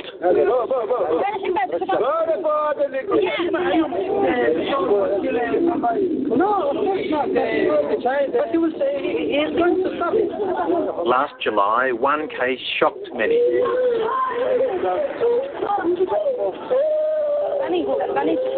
On the streets of Hebron, five-year-old Wadia Maswade was picked up by soldiers. An Israeli settler had claimed that he had thrown a stone at him. His friend tried to help. صار يعيط خفت عليه ضليتني ماسك ايده والجيش سحبه مني ودفعني الجيش على البيت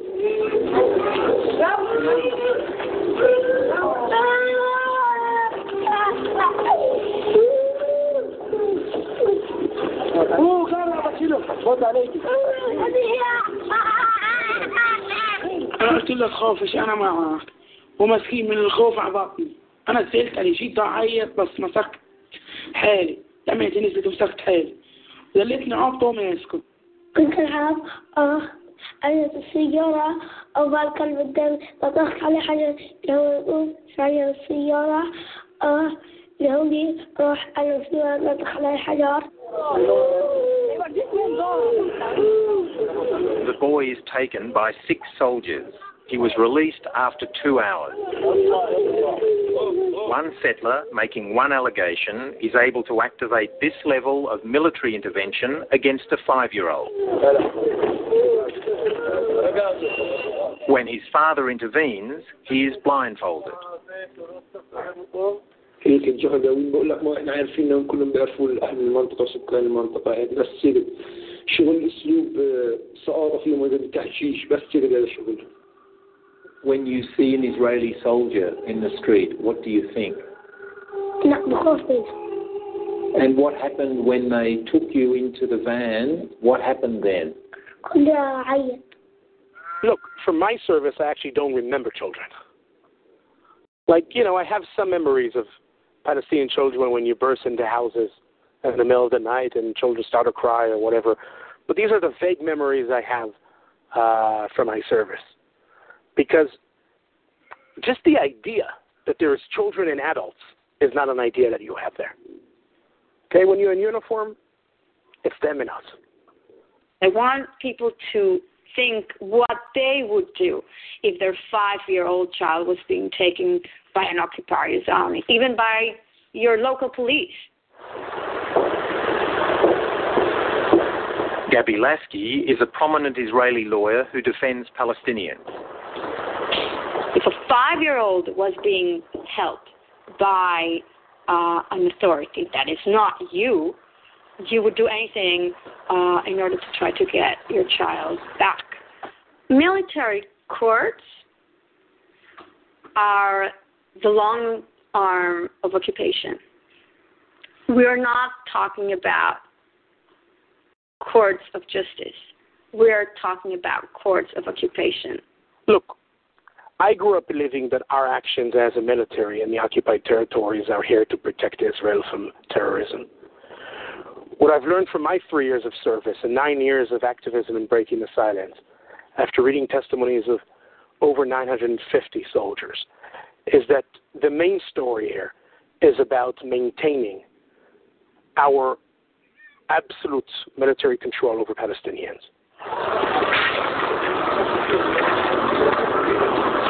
Palestinians say the soldiers are working in concert with the settlers.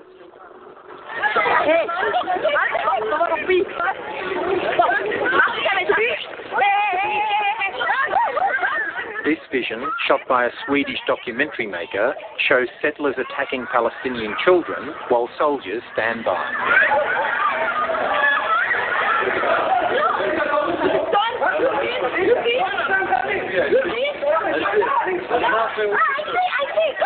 Okay, all right.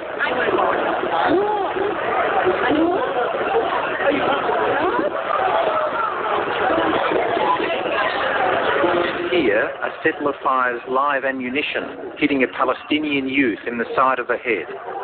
Again, soldiers stand by. When we see settlers attacking a Palestinian, our orders are not to intervene.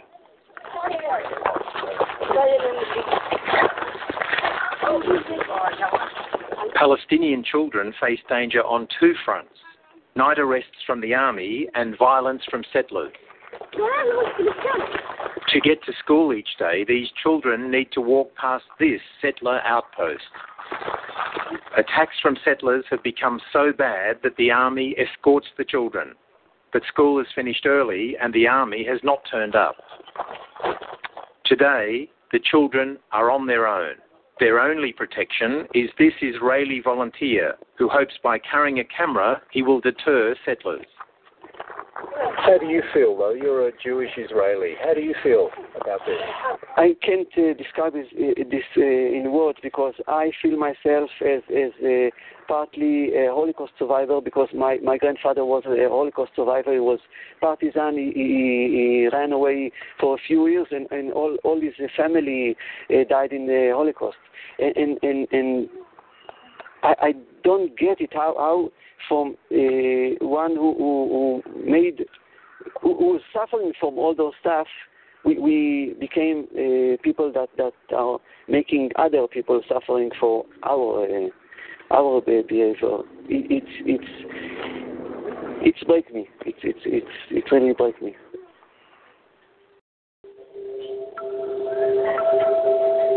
But the suffering is on both sides. Three year old Adele Biton has brain damage and may never recover. Eight months ago, I was driving back from my parents' home, back to my home in Yakir, when Palestinian terrorists threw a large building stones on my car.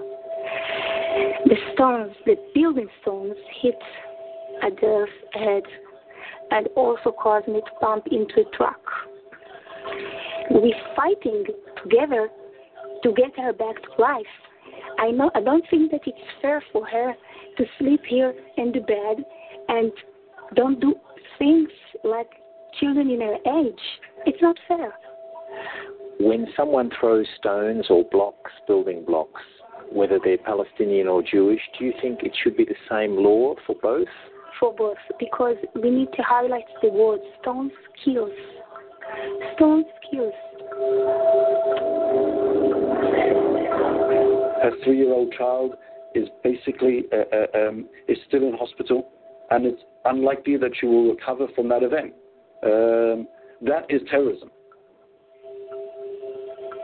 Lieutenant Colonel Maurice Hirsch says arrests have been made following the attack. We're now dealing with five minors um, who threw stones at some 20 odd cars on, a fast road at night time. Um, they stood as a group at the side of the road um, and pounded the passing cars with, with, with stones. Um, they hit, a, they hit a, a, number of cars on the way. If you throw a stone at a vehicle traveling at 70 kilometers an hour, that can kill. There's no question it can be very dangerous. And that's why I think it's so important to look at the evidence. The evidence collected by the Israeli organization B'Tselem shows that since November 2000, four people have been killed in the West Bank uh, from people throwing stones at vehicles. One was a Palestinian, three were Israeli settlers, two of those were infants. While stone throwing can indeed be serious, critics say it's been used as a catch all charge to arrest Palestinian children.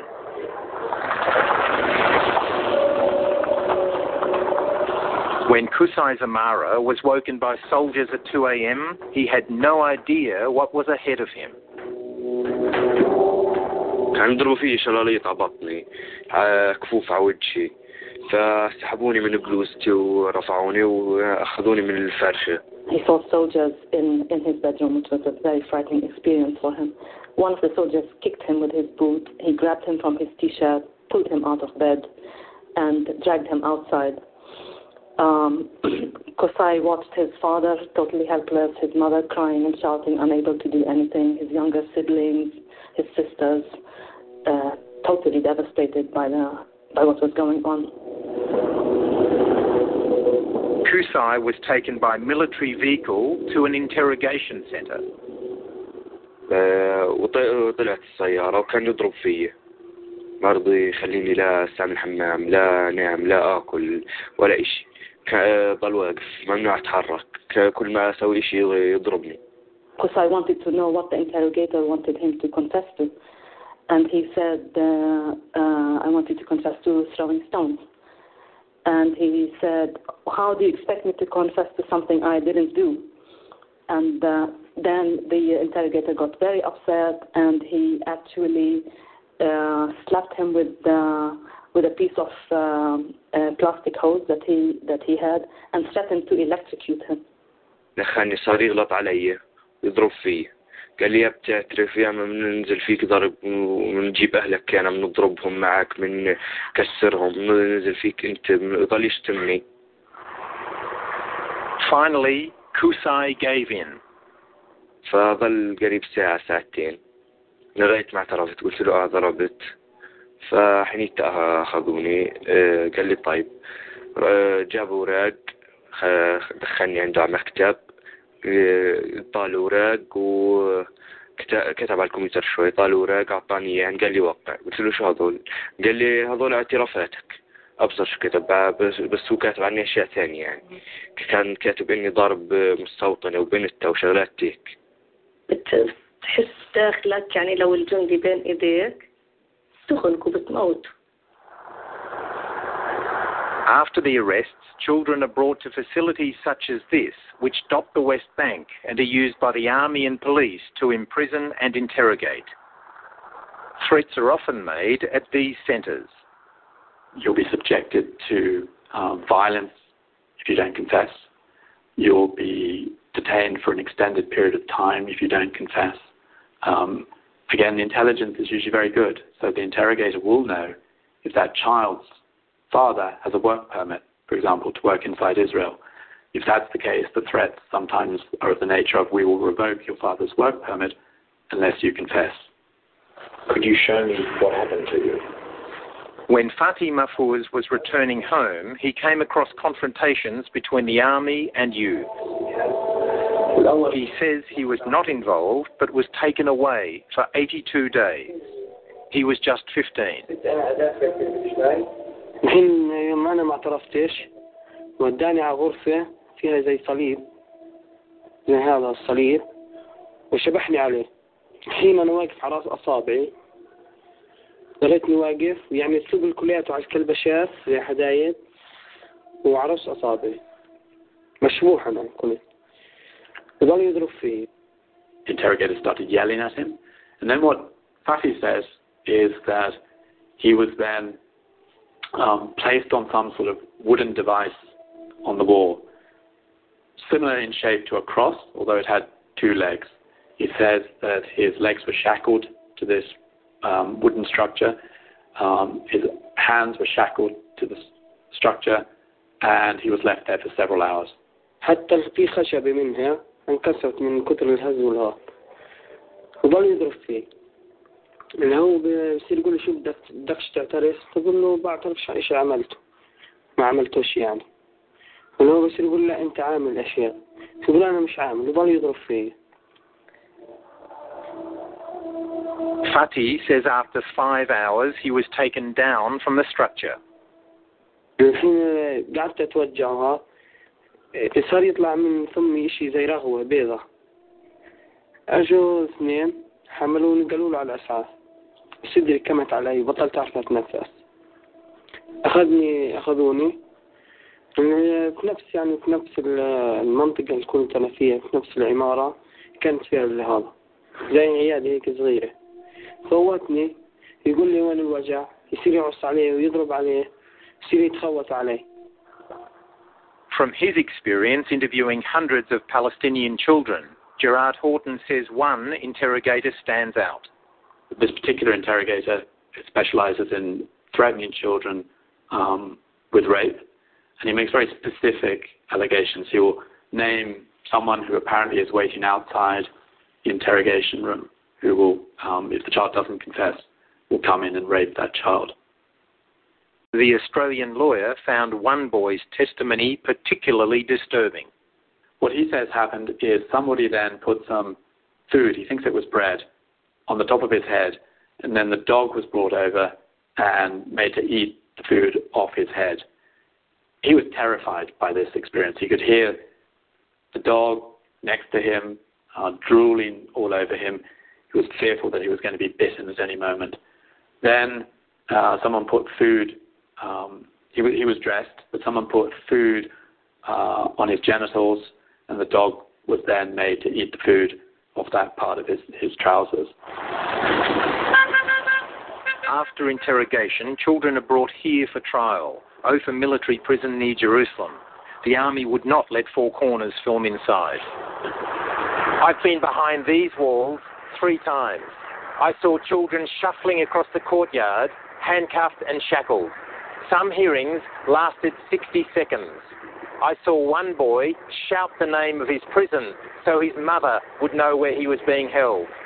I saw the judge convict some children without even once looking at them.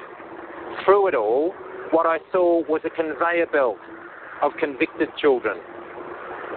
I think perhaps to give you some indication of how efficient, from a military perspective, this system is. According to the military court's own records, their annual, their annual report, the uh, courts have a conviction rate um, of around 99.74%. Typically, a Palestinian boy convicted of throwing stones will be sentenced to about three months in imprisonment. The United Nations Children's Agency, UNICEF, last year released a scathing report on Israel's system. It found that Palestinian children had been threatened with death, physical violence, solitary confinement, and sexual assault against themselves or a family member. The report found that that ill treatment was widespread, systematic, and institutionalized throughout the system from the moment that the child was arrested right up until the sentencing process.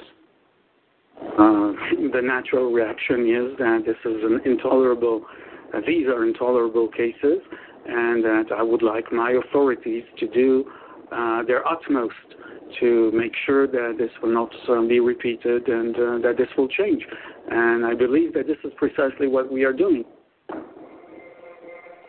Last month, under pressure from human rights groups, Israel stopped a long standing practice of keeping children overnight in outdoor cages.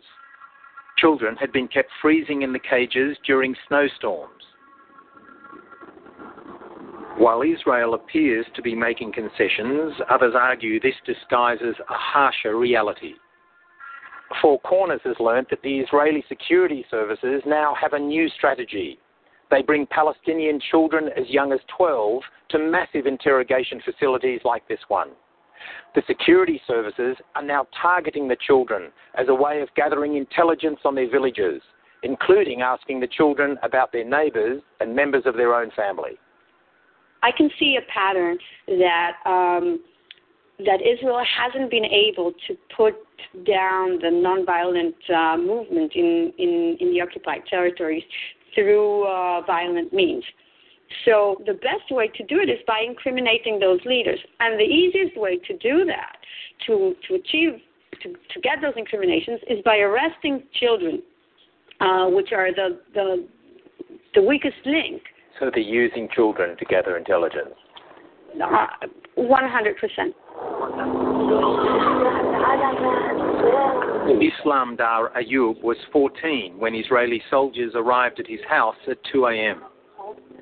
كنا احنا نايمين الساعة 2 بالليل فكان انه يدقوا على الباب بشكل عنيف جدا قوي جدا فتحنا الباب انه تحركوا تحركوا كانوا انه السلاح يعني على طول مسلط علينا فانا وخايفة جدا إنه إنه إنه ليش طيب؟ ليش شو في احكوا لنا شو في؟ شو عامل هذا الطفل؟ شو كان؟ إنه ساكت اسكت وضرب فيه وفي أخته وفي أبوه فوتونا على البيت وسكروا وضرب غاز وضرب قنابل صوت.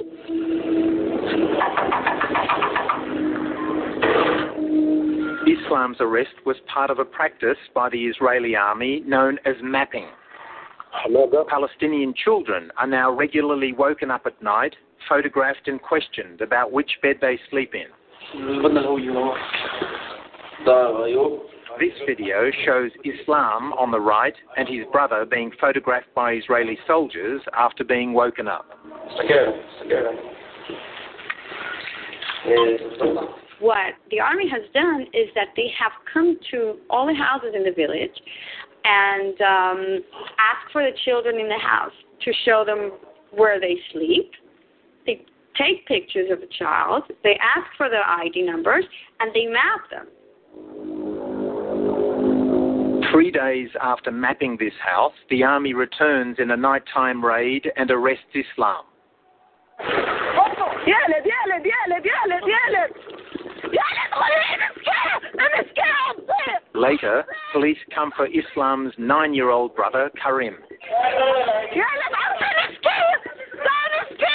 nine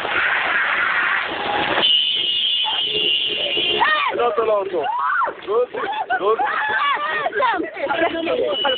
brother, Karim.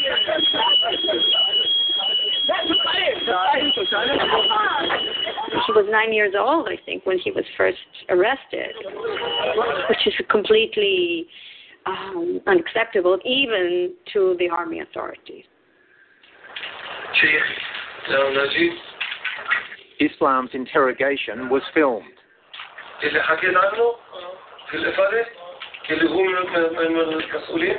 It quickly becomes clear that what the authorities really want is information about the leaders of the non-violent protest movement in the town, including Bassem Tamimi.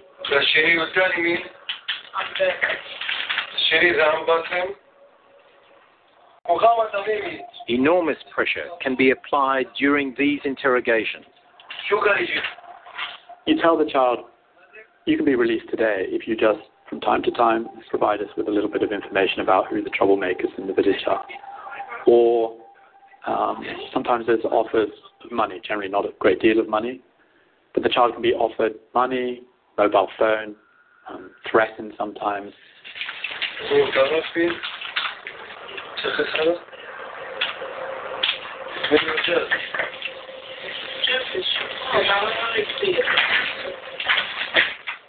They are trying to know information about the village and about the life of people, the families, the attitudes, the attitudes of the community, and all of these.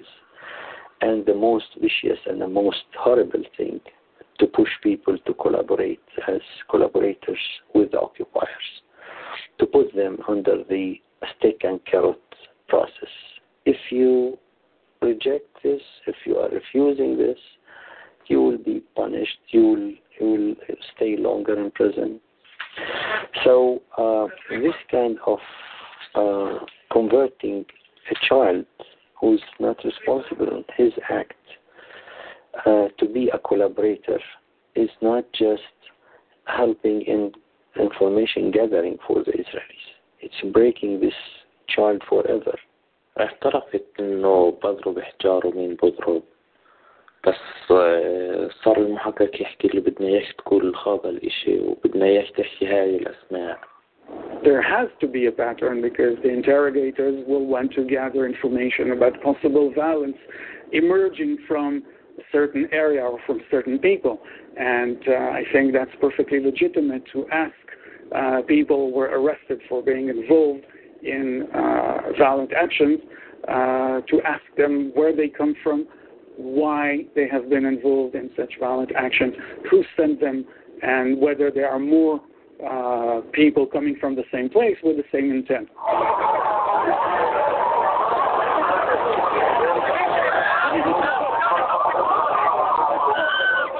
Bassem Tamimi rejects the violence supported by his cousin Ahlam Tamimi, who in 2001 masterminded a terror attack in Jerusalem.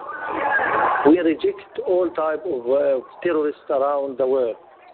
We are against harming the human being life for any reason, but we are struggling for our right to live in peace and to build a state of peace for everyone. And we uh, ask our enemy to remove the occupation.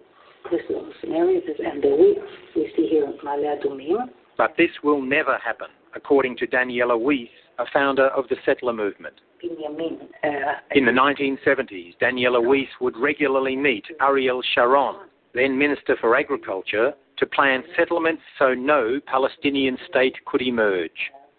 You and Ariel Sharon were determined there would not be a Palestinian state. with uh, my many talks with Ariel Sharon and with uh, my work with Ariel Sharon, there was a clear understanding, a very clear planning of spreading the community, the Jewish communities in the way that there will be no option for a Palestinian state in Judea and Samaria.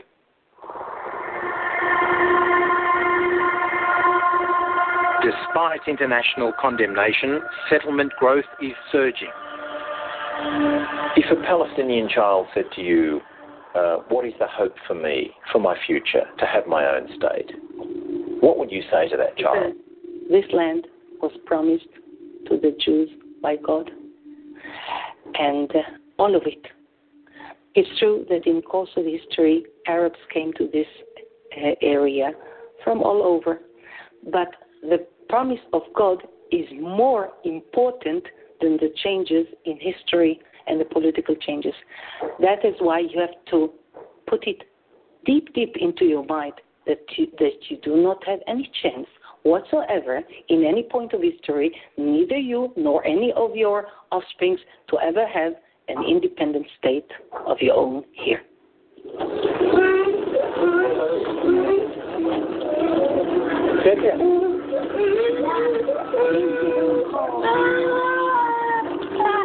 For five-year-old Wadia Maswade and his friend Dia Kafiche, there seems little hope. Do you feel safe at, in your home, at, in bed at night? No. Do you want to stay living in Hebron? Uh, you want to leave? Where do you want to go to? Family. In Jordan.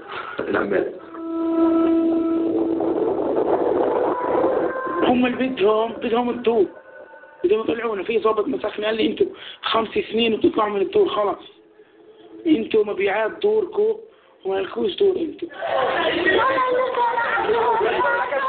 This is how these communities are torn apart in the middle of the night when no one is watching.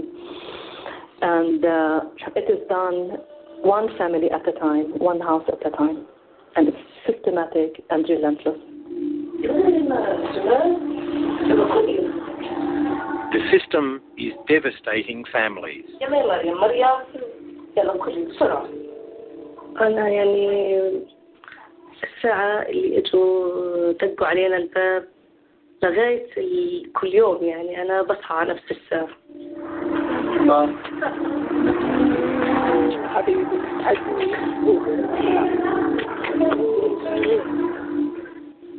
اسلام أنا لما فت على المحكمة سوري. لليوم يعني صوت السلاسل اللي مربط ابني فيها هذا البيبي صوت الجنزير يعني كان رن رن لليوم أنا بت... ب... بيجي بداني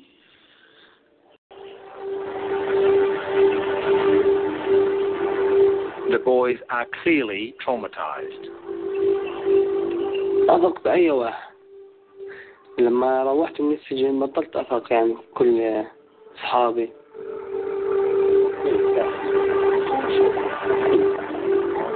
ليش بحب أظل صاحي إنه إذا رجعوا ياخذوني ما أقدرش إنه نايم؟ ميسي ميسي رونالدو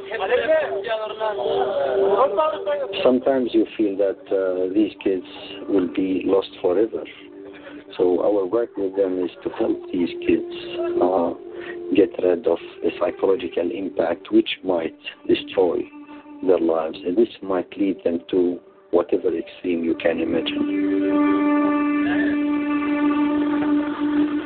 This long conflict between Israelis and Palestinians is one of cycles and revenge.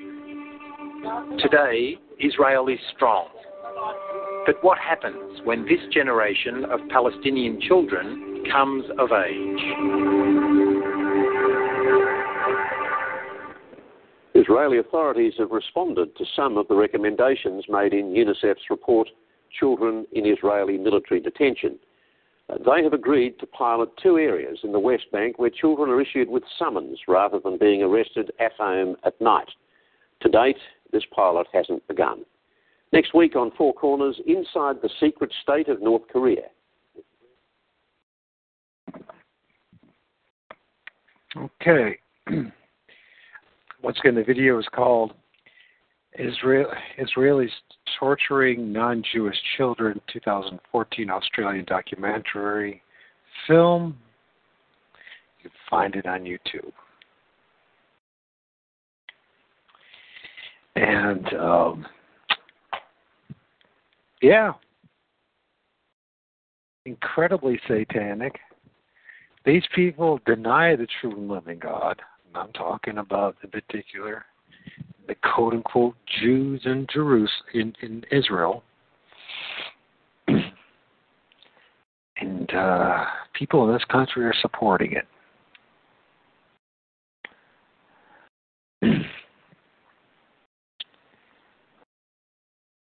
Dispensationalism, a return to biblical theology and pseudo or pseudo Christian cult, part two of Gospel Plow.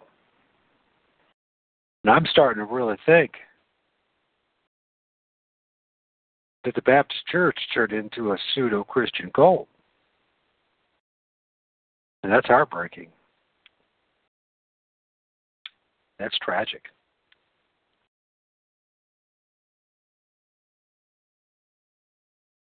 How does dispensationalism deny the gospel? Galatians 1 verses 6 through 10.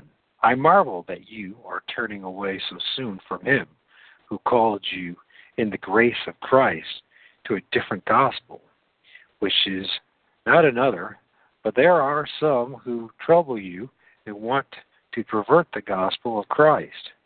But even if we or an angel from heaven preach another gospel to you than what we have preached to you, let him be accursed. As we have said before, so now I say again if any one of you preaches another gospel to you, or if anyone preaches another gospel to you, then what you have received, let him be accursed. For do I now persuade men or God? Or do I seek to please men? For if I still please men, I would not be a bondservant of Christ. Galatians 1, verses 6 through 10. Dispensationalists have long been accused of being uh, multiple methods of teaching, excuse me, accused of teaching multiple methods of salvation. Dispensational leaders uh, accepting the Bullinger or Bullingerite or consistent sects have long denied these cha- charges. Denial without ref- refutation is, however, meaningless. Let us examine some of the evidence. the Scofield problem. C.I. Scofield, 1843 to 1921, pastor of the First Congregational Church in Dallas, Texas, then of Moody Church, Northfield, Massachusetts, discussed with Arno C. Gaebelein his plan to write an annotated version of the Bible in 1901. One night, about the middle of the week, that week, Dr. Scofield suggested that the after the evening service that we take a stroll along the shore. It was a beautiful night. Our walk along the shore of the Sound lasted until midnight. For the first time, he mentioned the plan of producing a reference Bible, the outline of the method he had in mind. He said he had thought of it for many years and had spoken to others about it, but had not received much encouragement. The scheme came to him in the early days of his ministry in Dallas, and later during the balmy days of the Ni- Niagara Niagara conferences. He had submitted his desire to a number of brethren who all approved of it, but nothing came of it. He expressed the hope that the new beginning and this new testimony in the sea cliff might open the way to bring about the publication of such a Bible with references and copious footnotes. Moody Monthly, 43, 1943 to 78. and a result of this discussion was the Scofield Reference Bible in 1909, combining an attractive format, notes, and cross references, which became perhaps the most influential tome or tome of uh, dispensational theology to date. The teachings of the dispensational premillennialism on prophecy have spread widely in Canada and the United States, due especially to the influence of the 1909 Scofield Reference Bible and its subsequent editions. The theology presented by Scofield in his reference Bible is normative dispensational doctrine, thus, the significance of the quote here. Quote, a dispensation, grace begins with the death and resurrection of Christ. The point testing is no longer legal obedience as the condition of salvation, but acceptance or rejection of Christ with good works as a fruit of, of salvation. Scofield here states that self, uh, salvific grace in, is a New Testament phenomenon unavailable in previous dispensations. Notice that Scofield explains that legal obedience was the condition of salvation in previous dispensations, but that now faith in Christ is the condition that must be met. This is consistent with Scofield's definition of a dispensation. A dispensation is a period of time during which a man is tested in respect to obedience to some specific revelation of the will of God. If indeed man is tested in respect to obedience to the will of God in each of these dispensations, what is reward or the or punishment? If the reward is salvation, as obviously Scofield taught concerning the dispensation of law, that salvation is not of grace but of works. Dispensationalists, misunderstanding the concept of law and gospel, offer salvation to those who meet the condition of the dispensation in which they are tested. Thus, even the dispensation of grace, faith becomes a work which entitles us to, to Christ.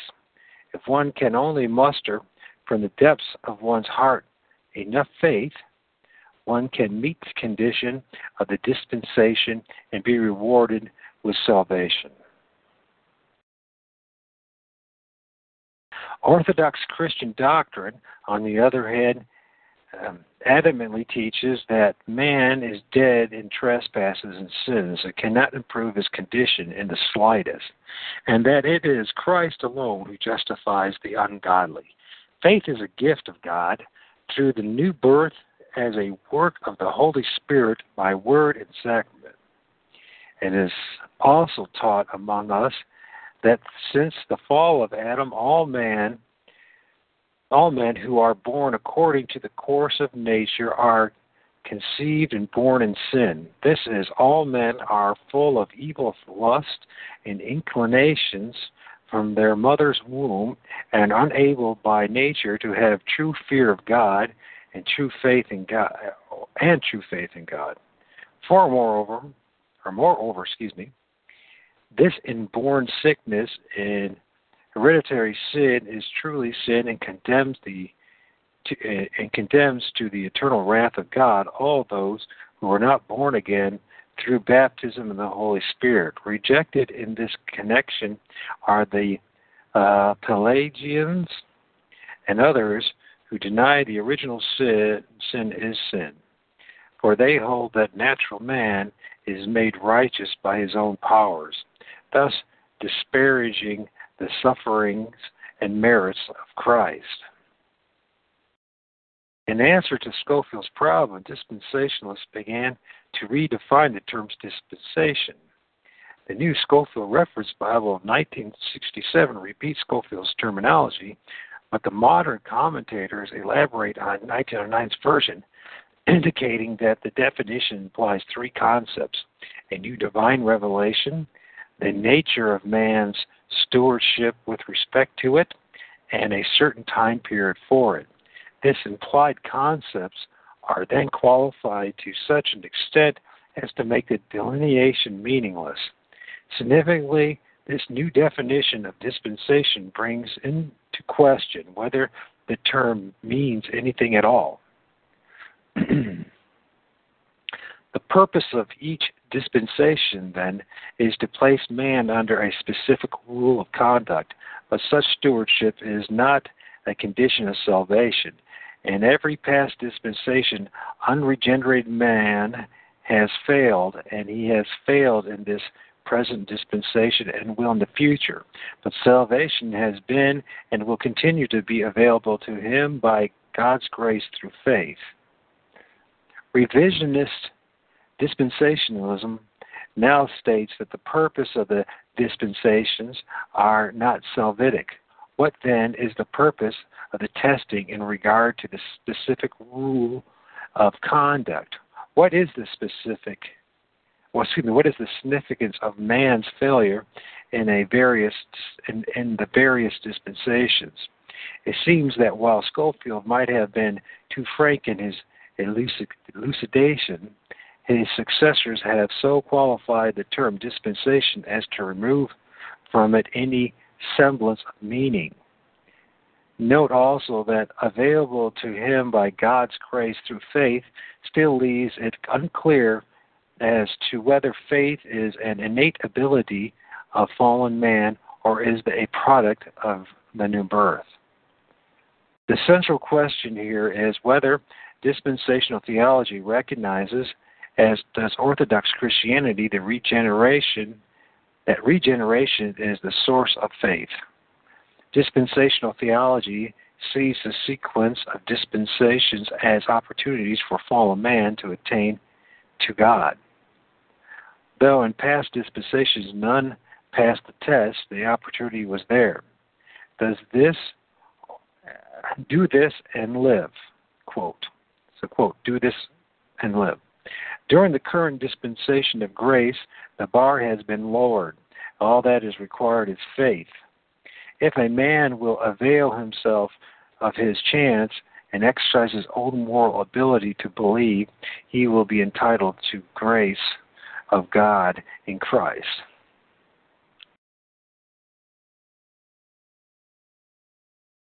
I can't remember where I started off there. Okay, Chaucer's problem.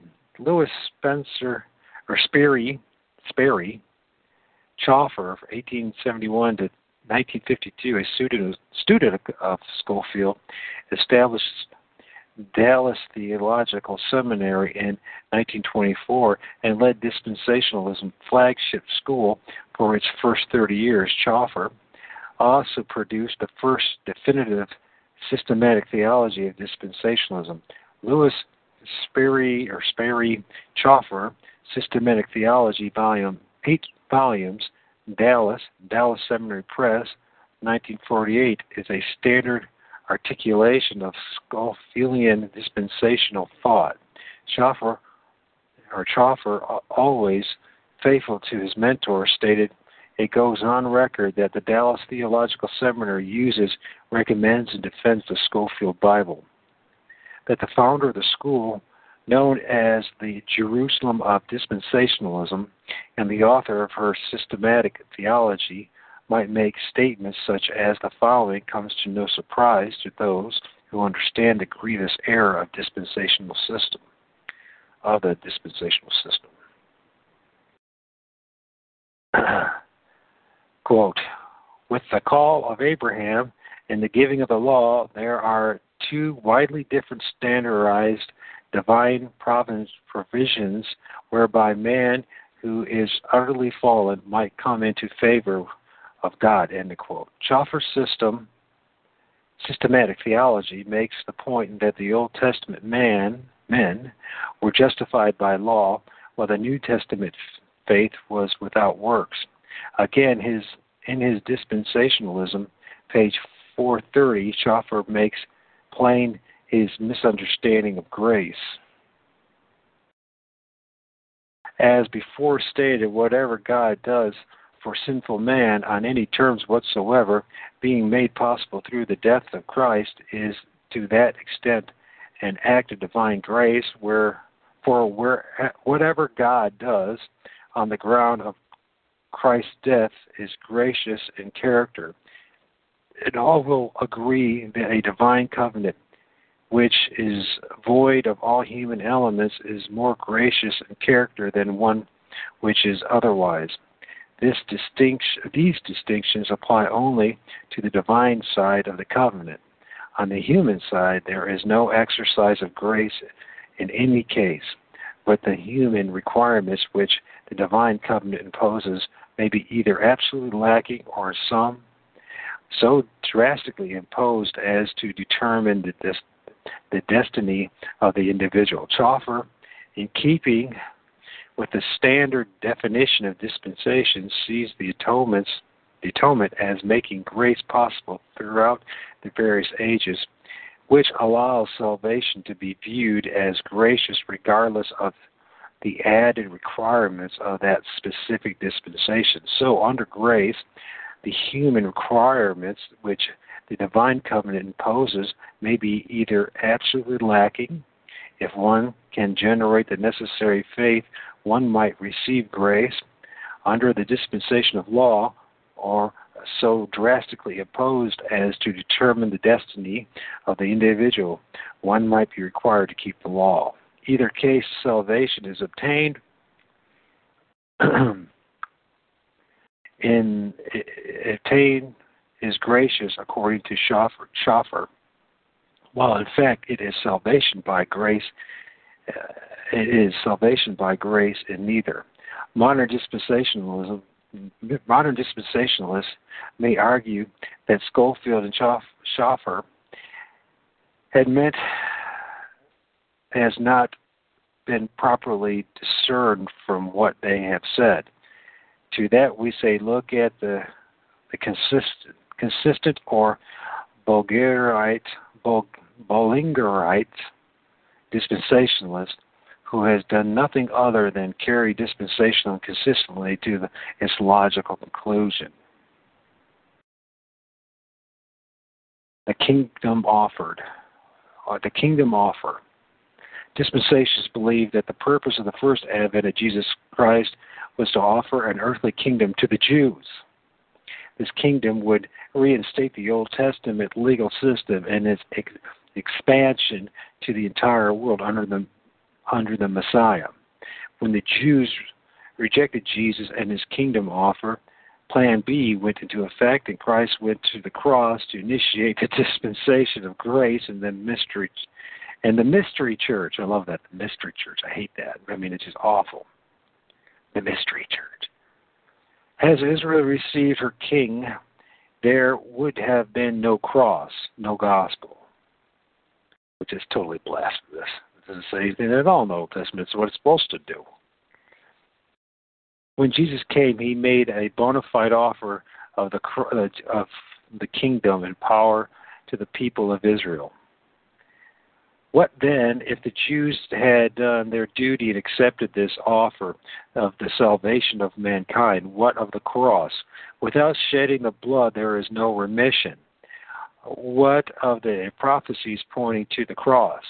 How could Christ offer a kingdom that he could not permit to be established lest there be no salvation of man by his shed blood? Dispensations attempt to absolve themselves from the concept of making God a liar by claiming he knew no one would call his bluff. This is terrible. It's outright just evil. And, and, you know, people buy into it by the millions.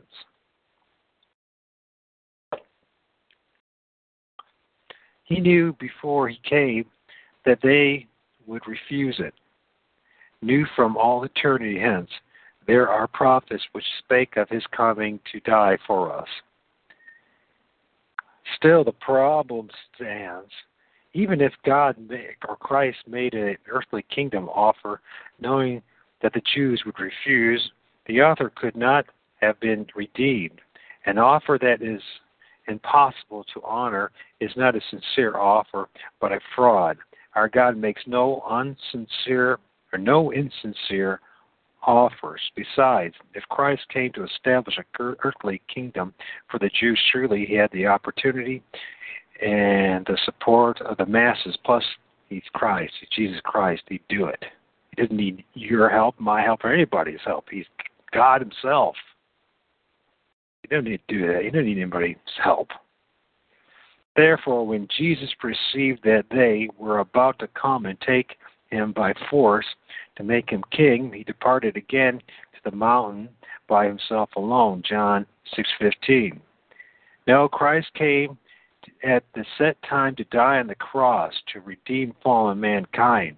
All true sons of Abraham recognize him. It is at the ascension that he received his kingdom. He is seated now in his throne. Therefore, no, this is uh, Ephesians 1 15 to 21. Therefore, I also offer, uh, I could catch them try this. Therefore, I also, after I heard of your faith in the Lord Jesus and your love for all the saints, did not cease to give thanks for them, making mention of you in my prayers, that the God of our Lord Jesus Christ, the Father of glory, may give you the spirit of wisdom and revelation and the knowledge of him. The eyes of your understanding being enlightened, that you may know what is the hope of his calling, what are the riches of the glory of his inheritance in the saints, what is the exceeding greatness of his power towards us who believe, according to the workings working of his mighty power which he worked in Christ when he raised him from the dead and seated him at his right hand in the heavenly places, far above any principality or power, and might or dominion, and every name that is named, not only in this age, but also in that which is to come. Ephesians 1 15 through 21. The dispensational distinction between Israel and the church. Comparing, then, what is said in Scripture concerning Israel and the church, we find that in origin, calling, promises, worship, and principles of conduct and future destiny, all is con- is contrast. Perhaps the central doctrine of dispensationalism is the distinction between Israel and the church. Dispensationalism sees Israel as an earthly people with an earthly promises and the church as a heavenly people with heavenly promises. Membership in Israel is by natural birth, which now negates 93% of all the people on this planet call themselves Jews or Israelites because they ain't. They don't have it in them. No blood, not one. One enters the church by, and I'm talking about those who call themselves Israelites or Jews. I'm talking about. Not talking about the rest of us. I'm talking about just those who call themselves Jews. Membership in Israel is by natural birth. One enters the church by supernatural birth. Dispensationalists view Israel and the church as having distinct eternal destinies. Israel will receive an eternal earthly kingdom and the church an earthly an eternal heavenly kingdom. Yeah, how twisted. Darby, the father of dispensationalism, stated the distinction in the clearest of terms. The Jewish nation is never to enter the church. Ryrie considers this the most important dispensational distinction and approves of the statement that the basic promises of dispensationalism is two purposes of God's expressed in the formation of two peoples who maintain their distinction throughout eternity. Yet they can't quote any scripture to, to support it. Isn't that amazing? In contrast, Christian theology has always maintained the essential uh, con- continuity of Israel the church. The election of all the ages are seen as one people, with one Savior, one destiny. This con- continuity can be shown by examining a few Old Testament prophecies with their fulfillment. Dispensationalists admit that if the church can be shown to be fulfilling promises made to Israel, their system is doomed. And then it says here, quote, if the church is fulfilling Israel's promises as contained in the New Covenant or anywhere else in Scriptures, then dispensational premillennialism is condemned. Promise to Israel. Yet the number of the children of Israel shall be as the sands of the sea, which cannot be measured or numbered. And it shall come to pass in the place where it was said to them, You are not my people. There it shall be said to them, You are sons of the living God. Hosea 1:10. Fulfillment in the church. What if God, wanting to show his wrath and to make his power known, endured with much long suffering the vessels of wrath prepared for destruction, and that he might make known the riches of his glory on the vessels of mercy, which he had prepared beforehand for glory, even us whom he called, not of the Jews only, but also the Gentiles.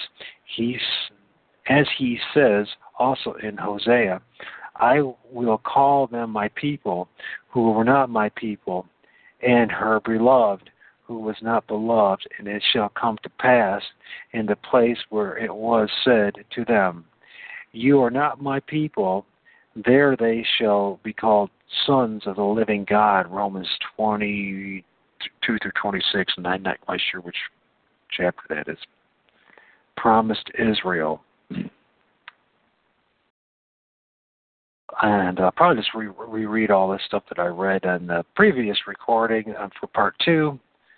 Um, so we'll run. Promise to Israel. Then I will show her uh, to for myself and the earth and I will have mercy on her who had not obtained mercy. Then I will say to those who were not my people, Ye are my people. And then shall I say, You are my God. Hosea 2:23, fulfillment in the church. But you are chosen. You are a chosen generation, a royal priesthood, a holy nation. And a holy nation doesn't need to have boundaries, by the way, borders. Did you know that? Did you know that? Say you get somebody from the Cherokee Nation. Does Cherokee Nation, do they have a official boundary or border? I don't think so. It has nothing to do with geography, people. Nothing. Once again, but you are a chosen generation, a royal priesthood, a holy nation, his own special people, that you may proclaim the praises of him who called you out of darkness into his marvelous marvelous light, who once were not a people, but are now the people of God, who had not obtained mercy, but now have obtained mercy. 1 Peter 2 9 and 10. Promise to Israel. On that day I will raise up the tabernacle of David, which has fallen down, and repair its damages, and I'll raise it up in up its ruins and rebuild it as the days of old. Amos 9:11. Of course, that did happen, didn't it? 2,000 years ago. Fulfillment in the church. Simon has declared how God, at the well, actually, it's more than 2,000 years ago, wasn't it? Um, Simon has declared how God at first visited the Gentiles to take out of them a people for, for his name. And with this, the words of the prophets agree, just as it is written After this, I will return, and I will rebuild the tabernacle of David, which has fallen down, and I will rebuild its ruins, and I will, I will set it up so the rest of mankind may seek the Lord, even all the Gentiles who are called by my name, saith the Lord, who does all these things.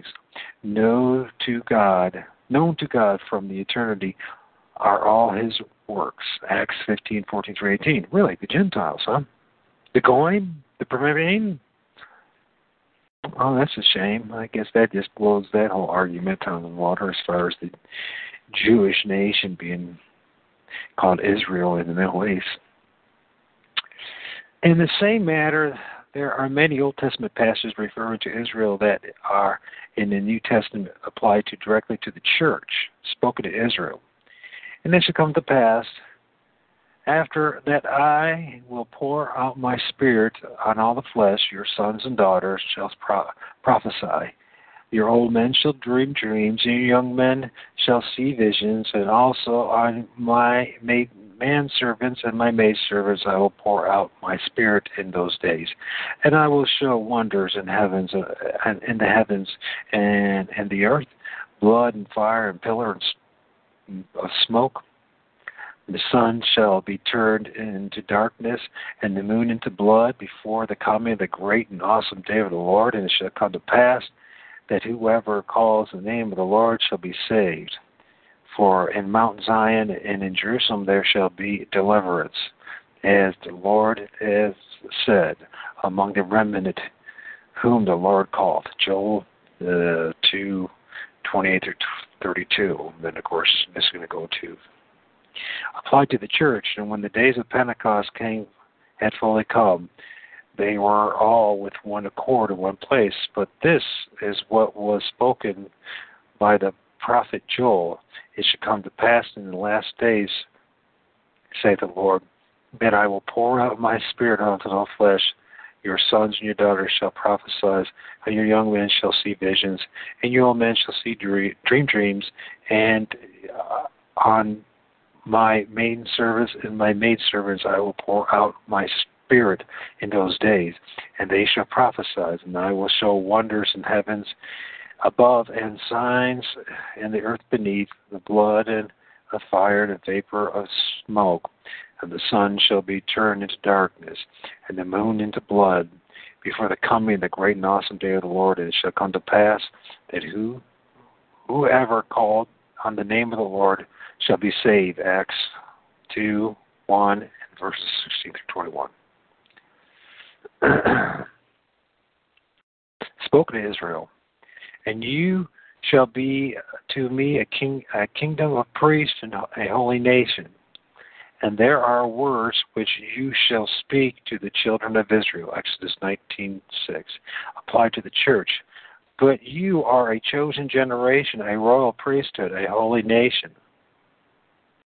his own special people, that you may proclaim the praises of him who called you out of darkness into the, his marvelous light. 1 Peter 2 9. Spoken to Israel. My tabernacle also shall be with them. Indeed, I will be their God, and they shall be my people. Ezekiel 37:27 applied to the church. And what and what agreement has the temple of God with idols? For you are the temple of the living God, as God has said, I dwell in them and walk among them, and I will be their God, and they shall be my people.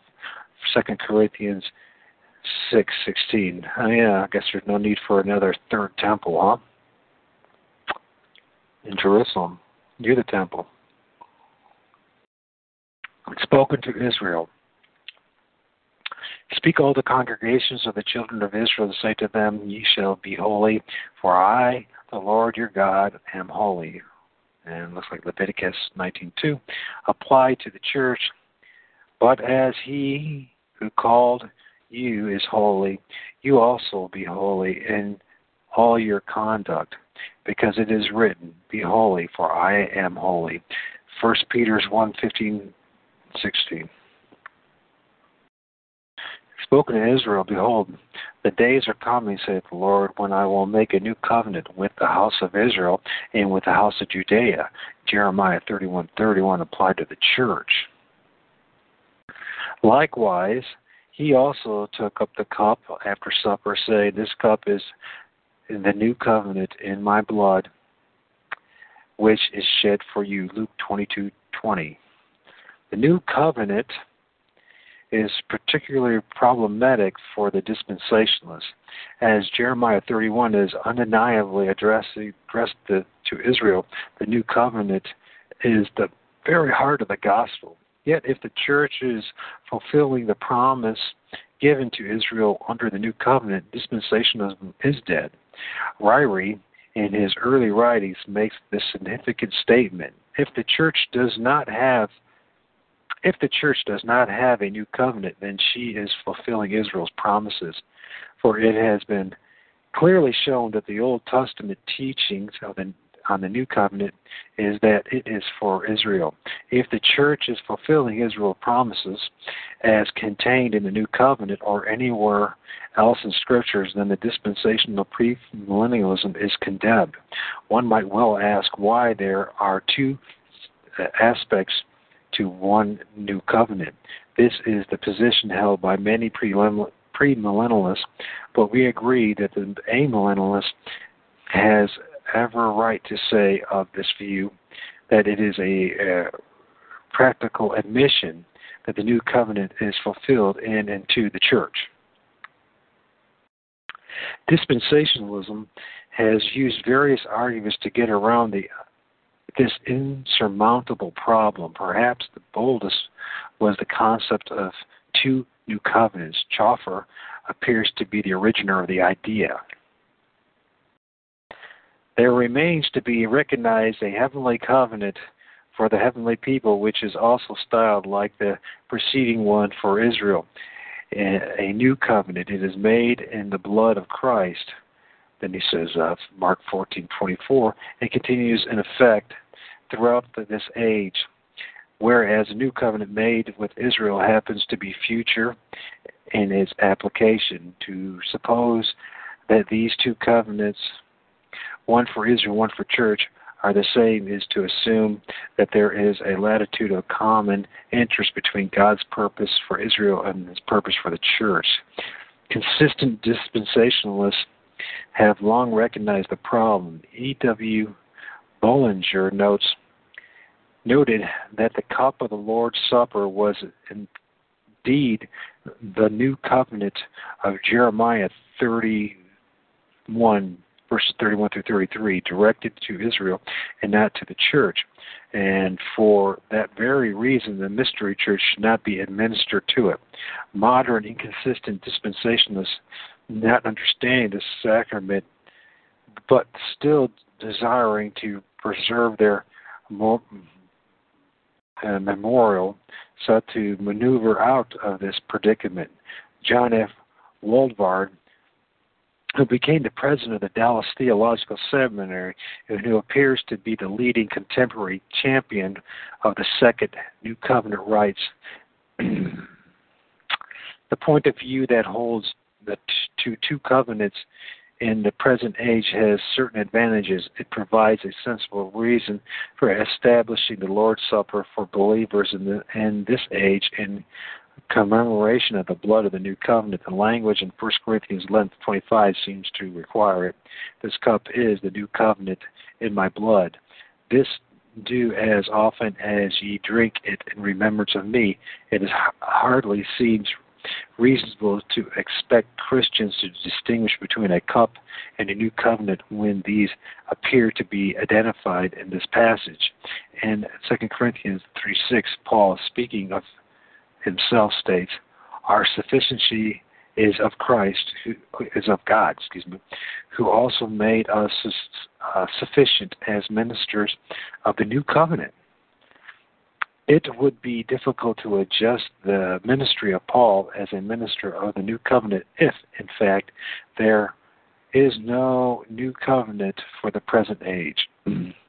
Walvoord, discussing the Epistle of the Hebrews, contrasts the Mosaic Old Covenant, the New Covenant, and his novel Better Covenant. So it's his novel Better, Better Covenant. The identification of the New Covenant, which replaces the Old Covenant, would seem to be certain, to be certain by the lengthy quotations from Jeremiah 31, which the epistles contain, and thus it is with some astonishment that one reads Woodford's, Wood Walvoord's denial.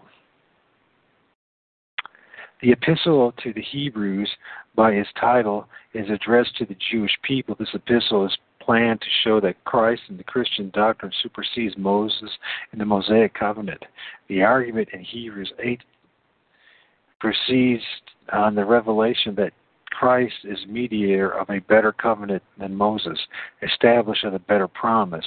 At this point, the writer shows that the Mosaic covenant was never intended to be eternal. In contrast to other Jewish covenants, the Old Testament itself anticipated the day of its passing. To prove this point, the passage from Jeremiah on the New Covenant is quoted in Hebrews 8, verses 8 to 12. There is no appeal at all to this content of the new covenant with Israel as being identical with the better covenant of which Hebrews speaks. The very absence of such an appeal is as strong as any argument for the silence can be. What a BSer, man. I tell you what. Dispensationalists determined to cling to, to their false distinction between Israel and the church are forced to abandon the new covenant's application in any real sense to the church. Albertus Piter, Pieters,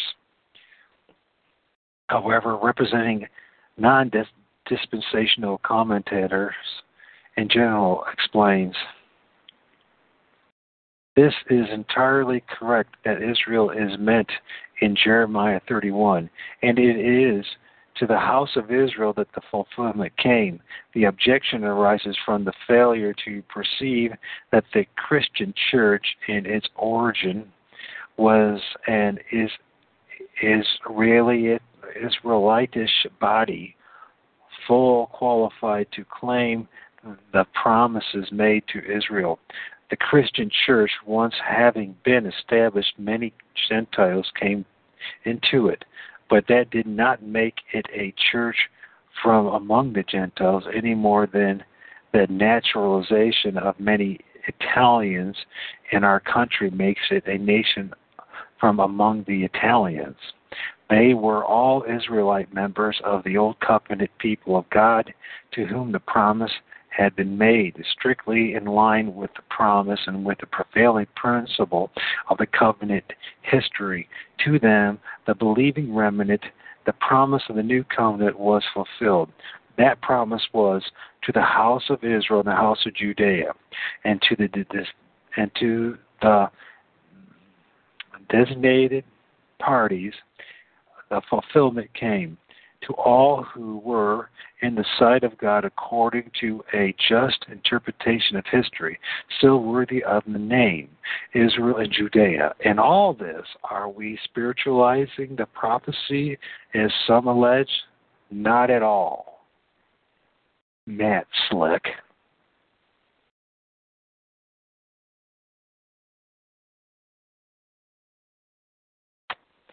You might be pretty good, Matt Slick, at teaching the Trinity, but you are it's clearly got some serious issues.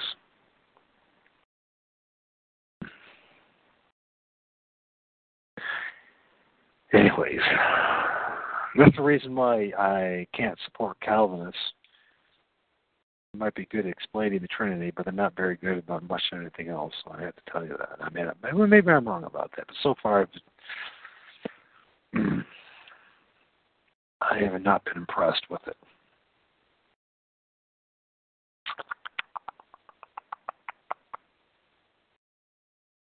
Okay, strictly in line with the promise of the prevailing principle of the new covenant history, and to them believing remnant, the promise of the new covenant was fulfilled. And that promise was to the house of Israel, the house of Judea, and the designated parties, uh, the fulfillment came to all who were in the sight of God according to a just interpretation of history, still worthy of the name Israel Judea.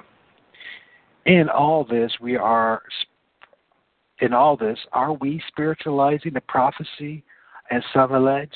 Not at all.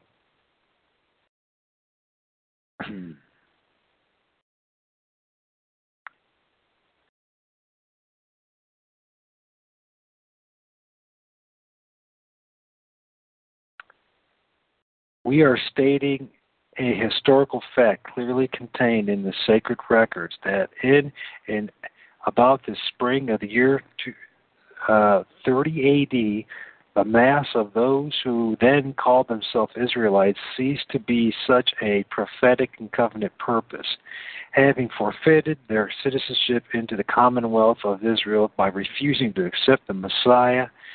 That after this event all the privileges of the Abrahamic covenant and all the promises of God belong to the believing remnant and to them only, which remnant was therefore and thereafter the true Israel and Judea, the seed of Abraham, the Christian church. Thus, the promise was fulfilled strictly and definitely to the designated parties.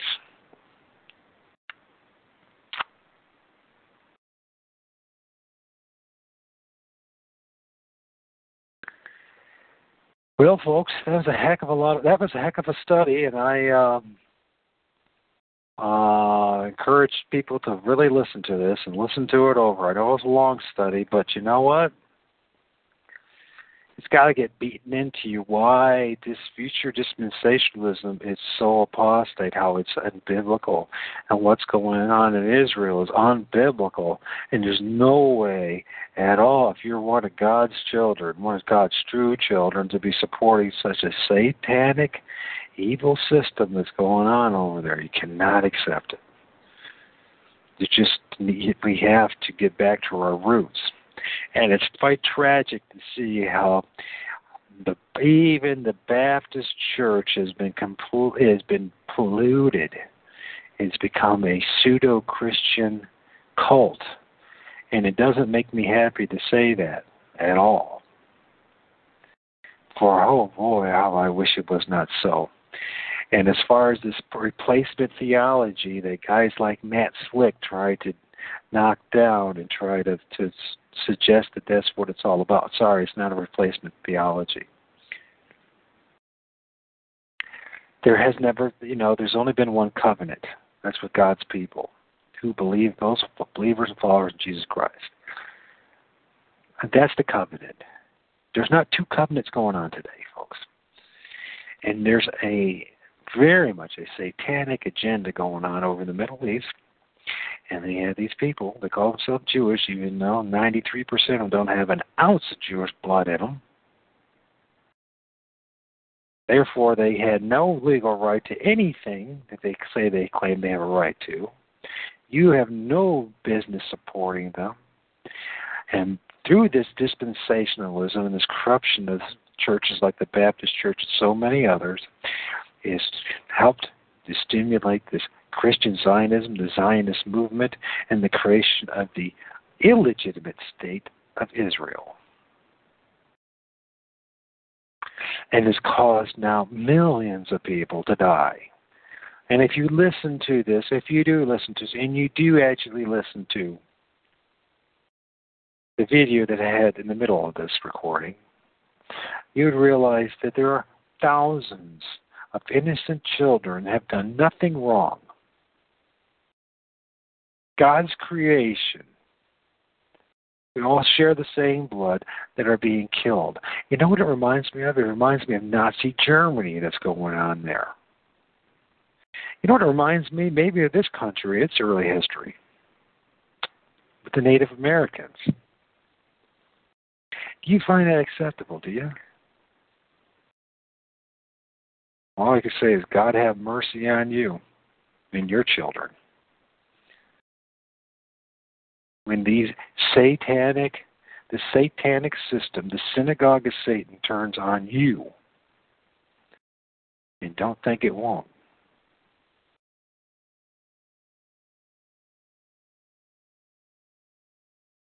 Like a bunch of vipers that they are.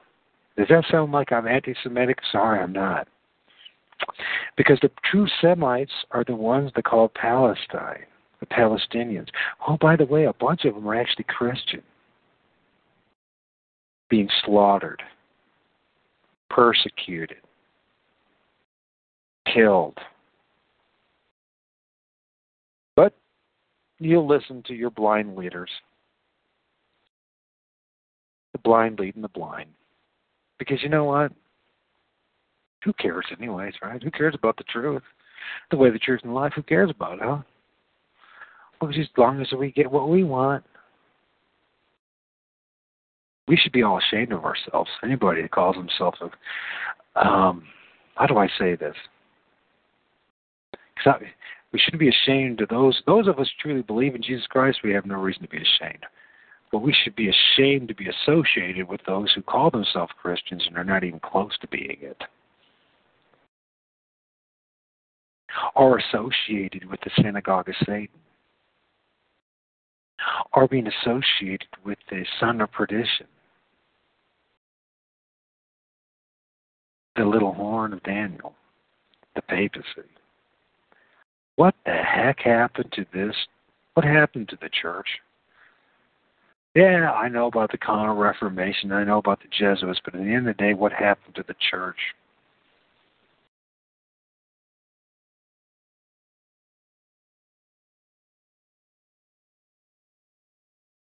You should all be doing this. You know that? Y'all should be having a show on Talk Show and doing this and just flooding the airways. Speaking the gospel, speaking the truth, sharing something.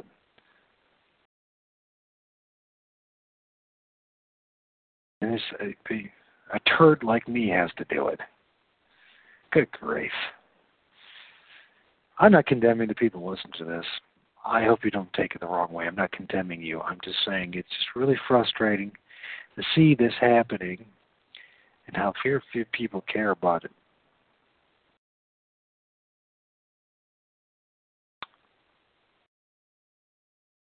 Thanks for those who download, those who listen, and God bless you.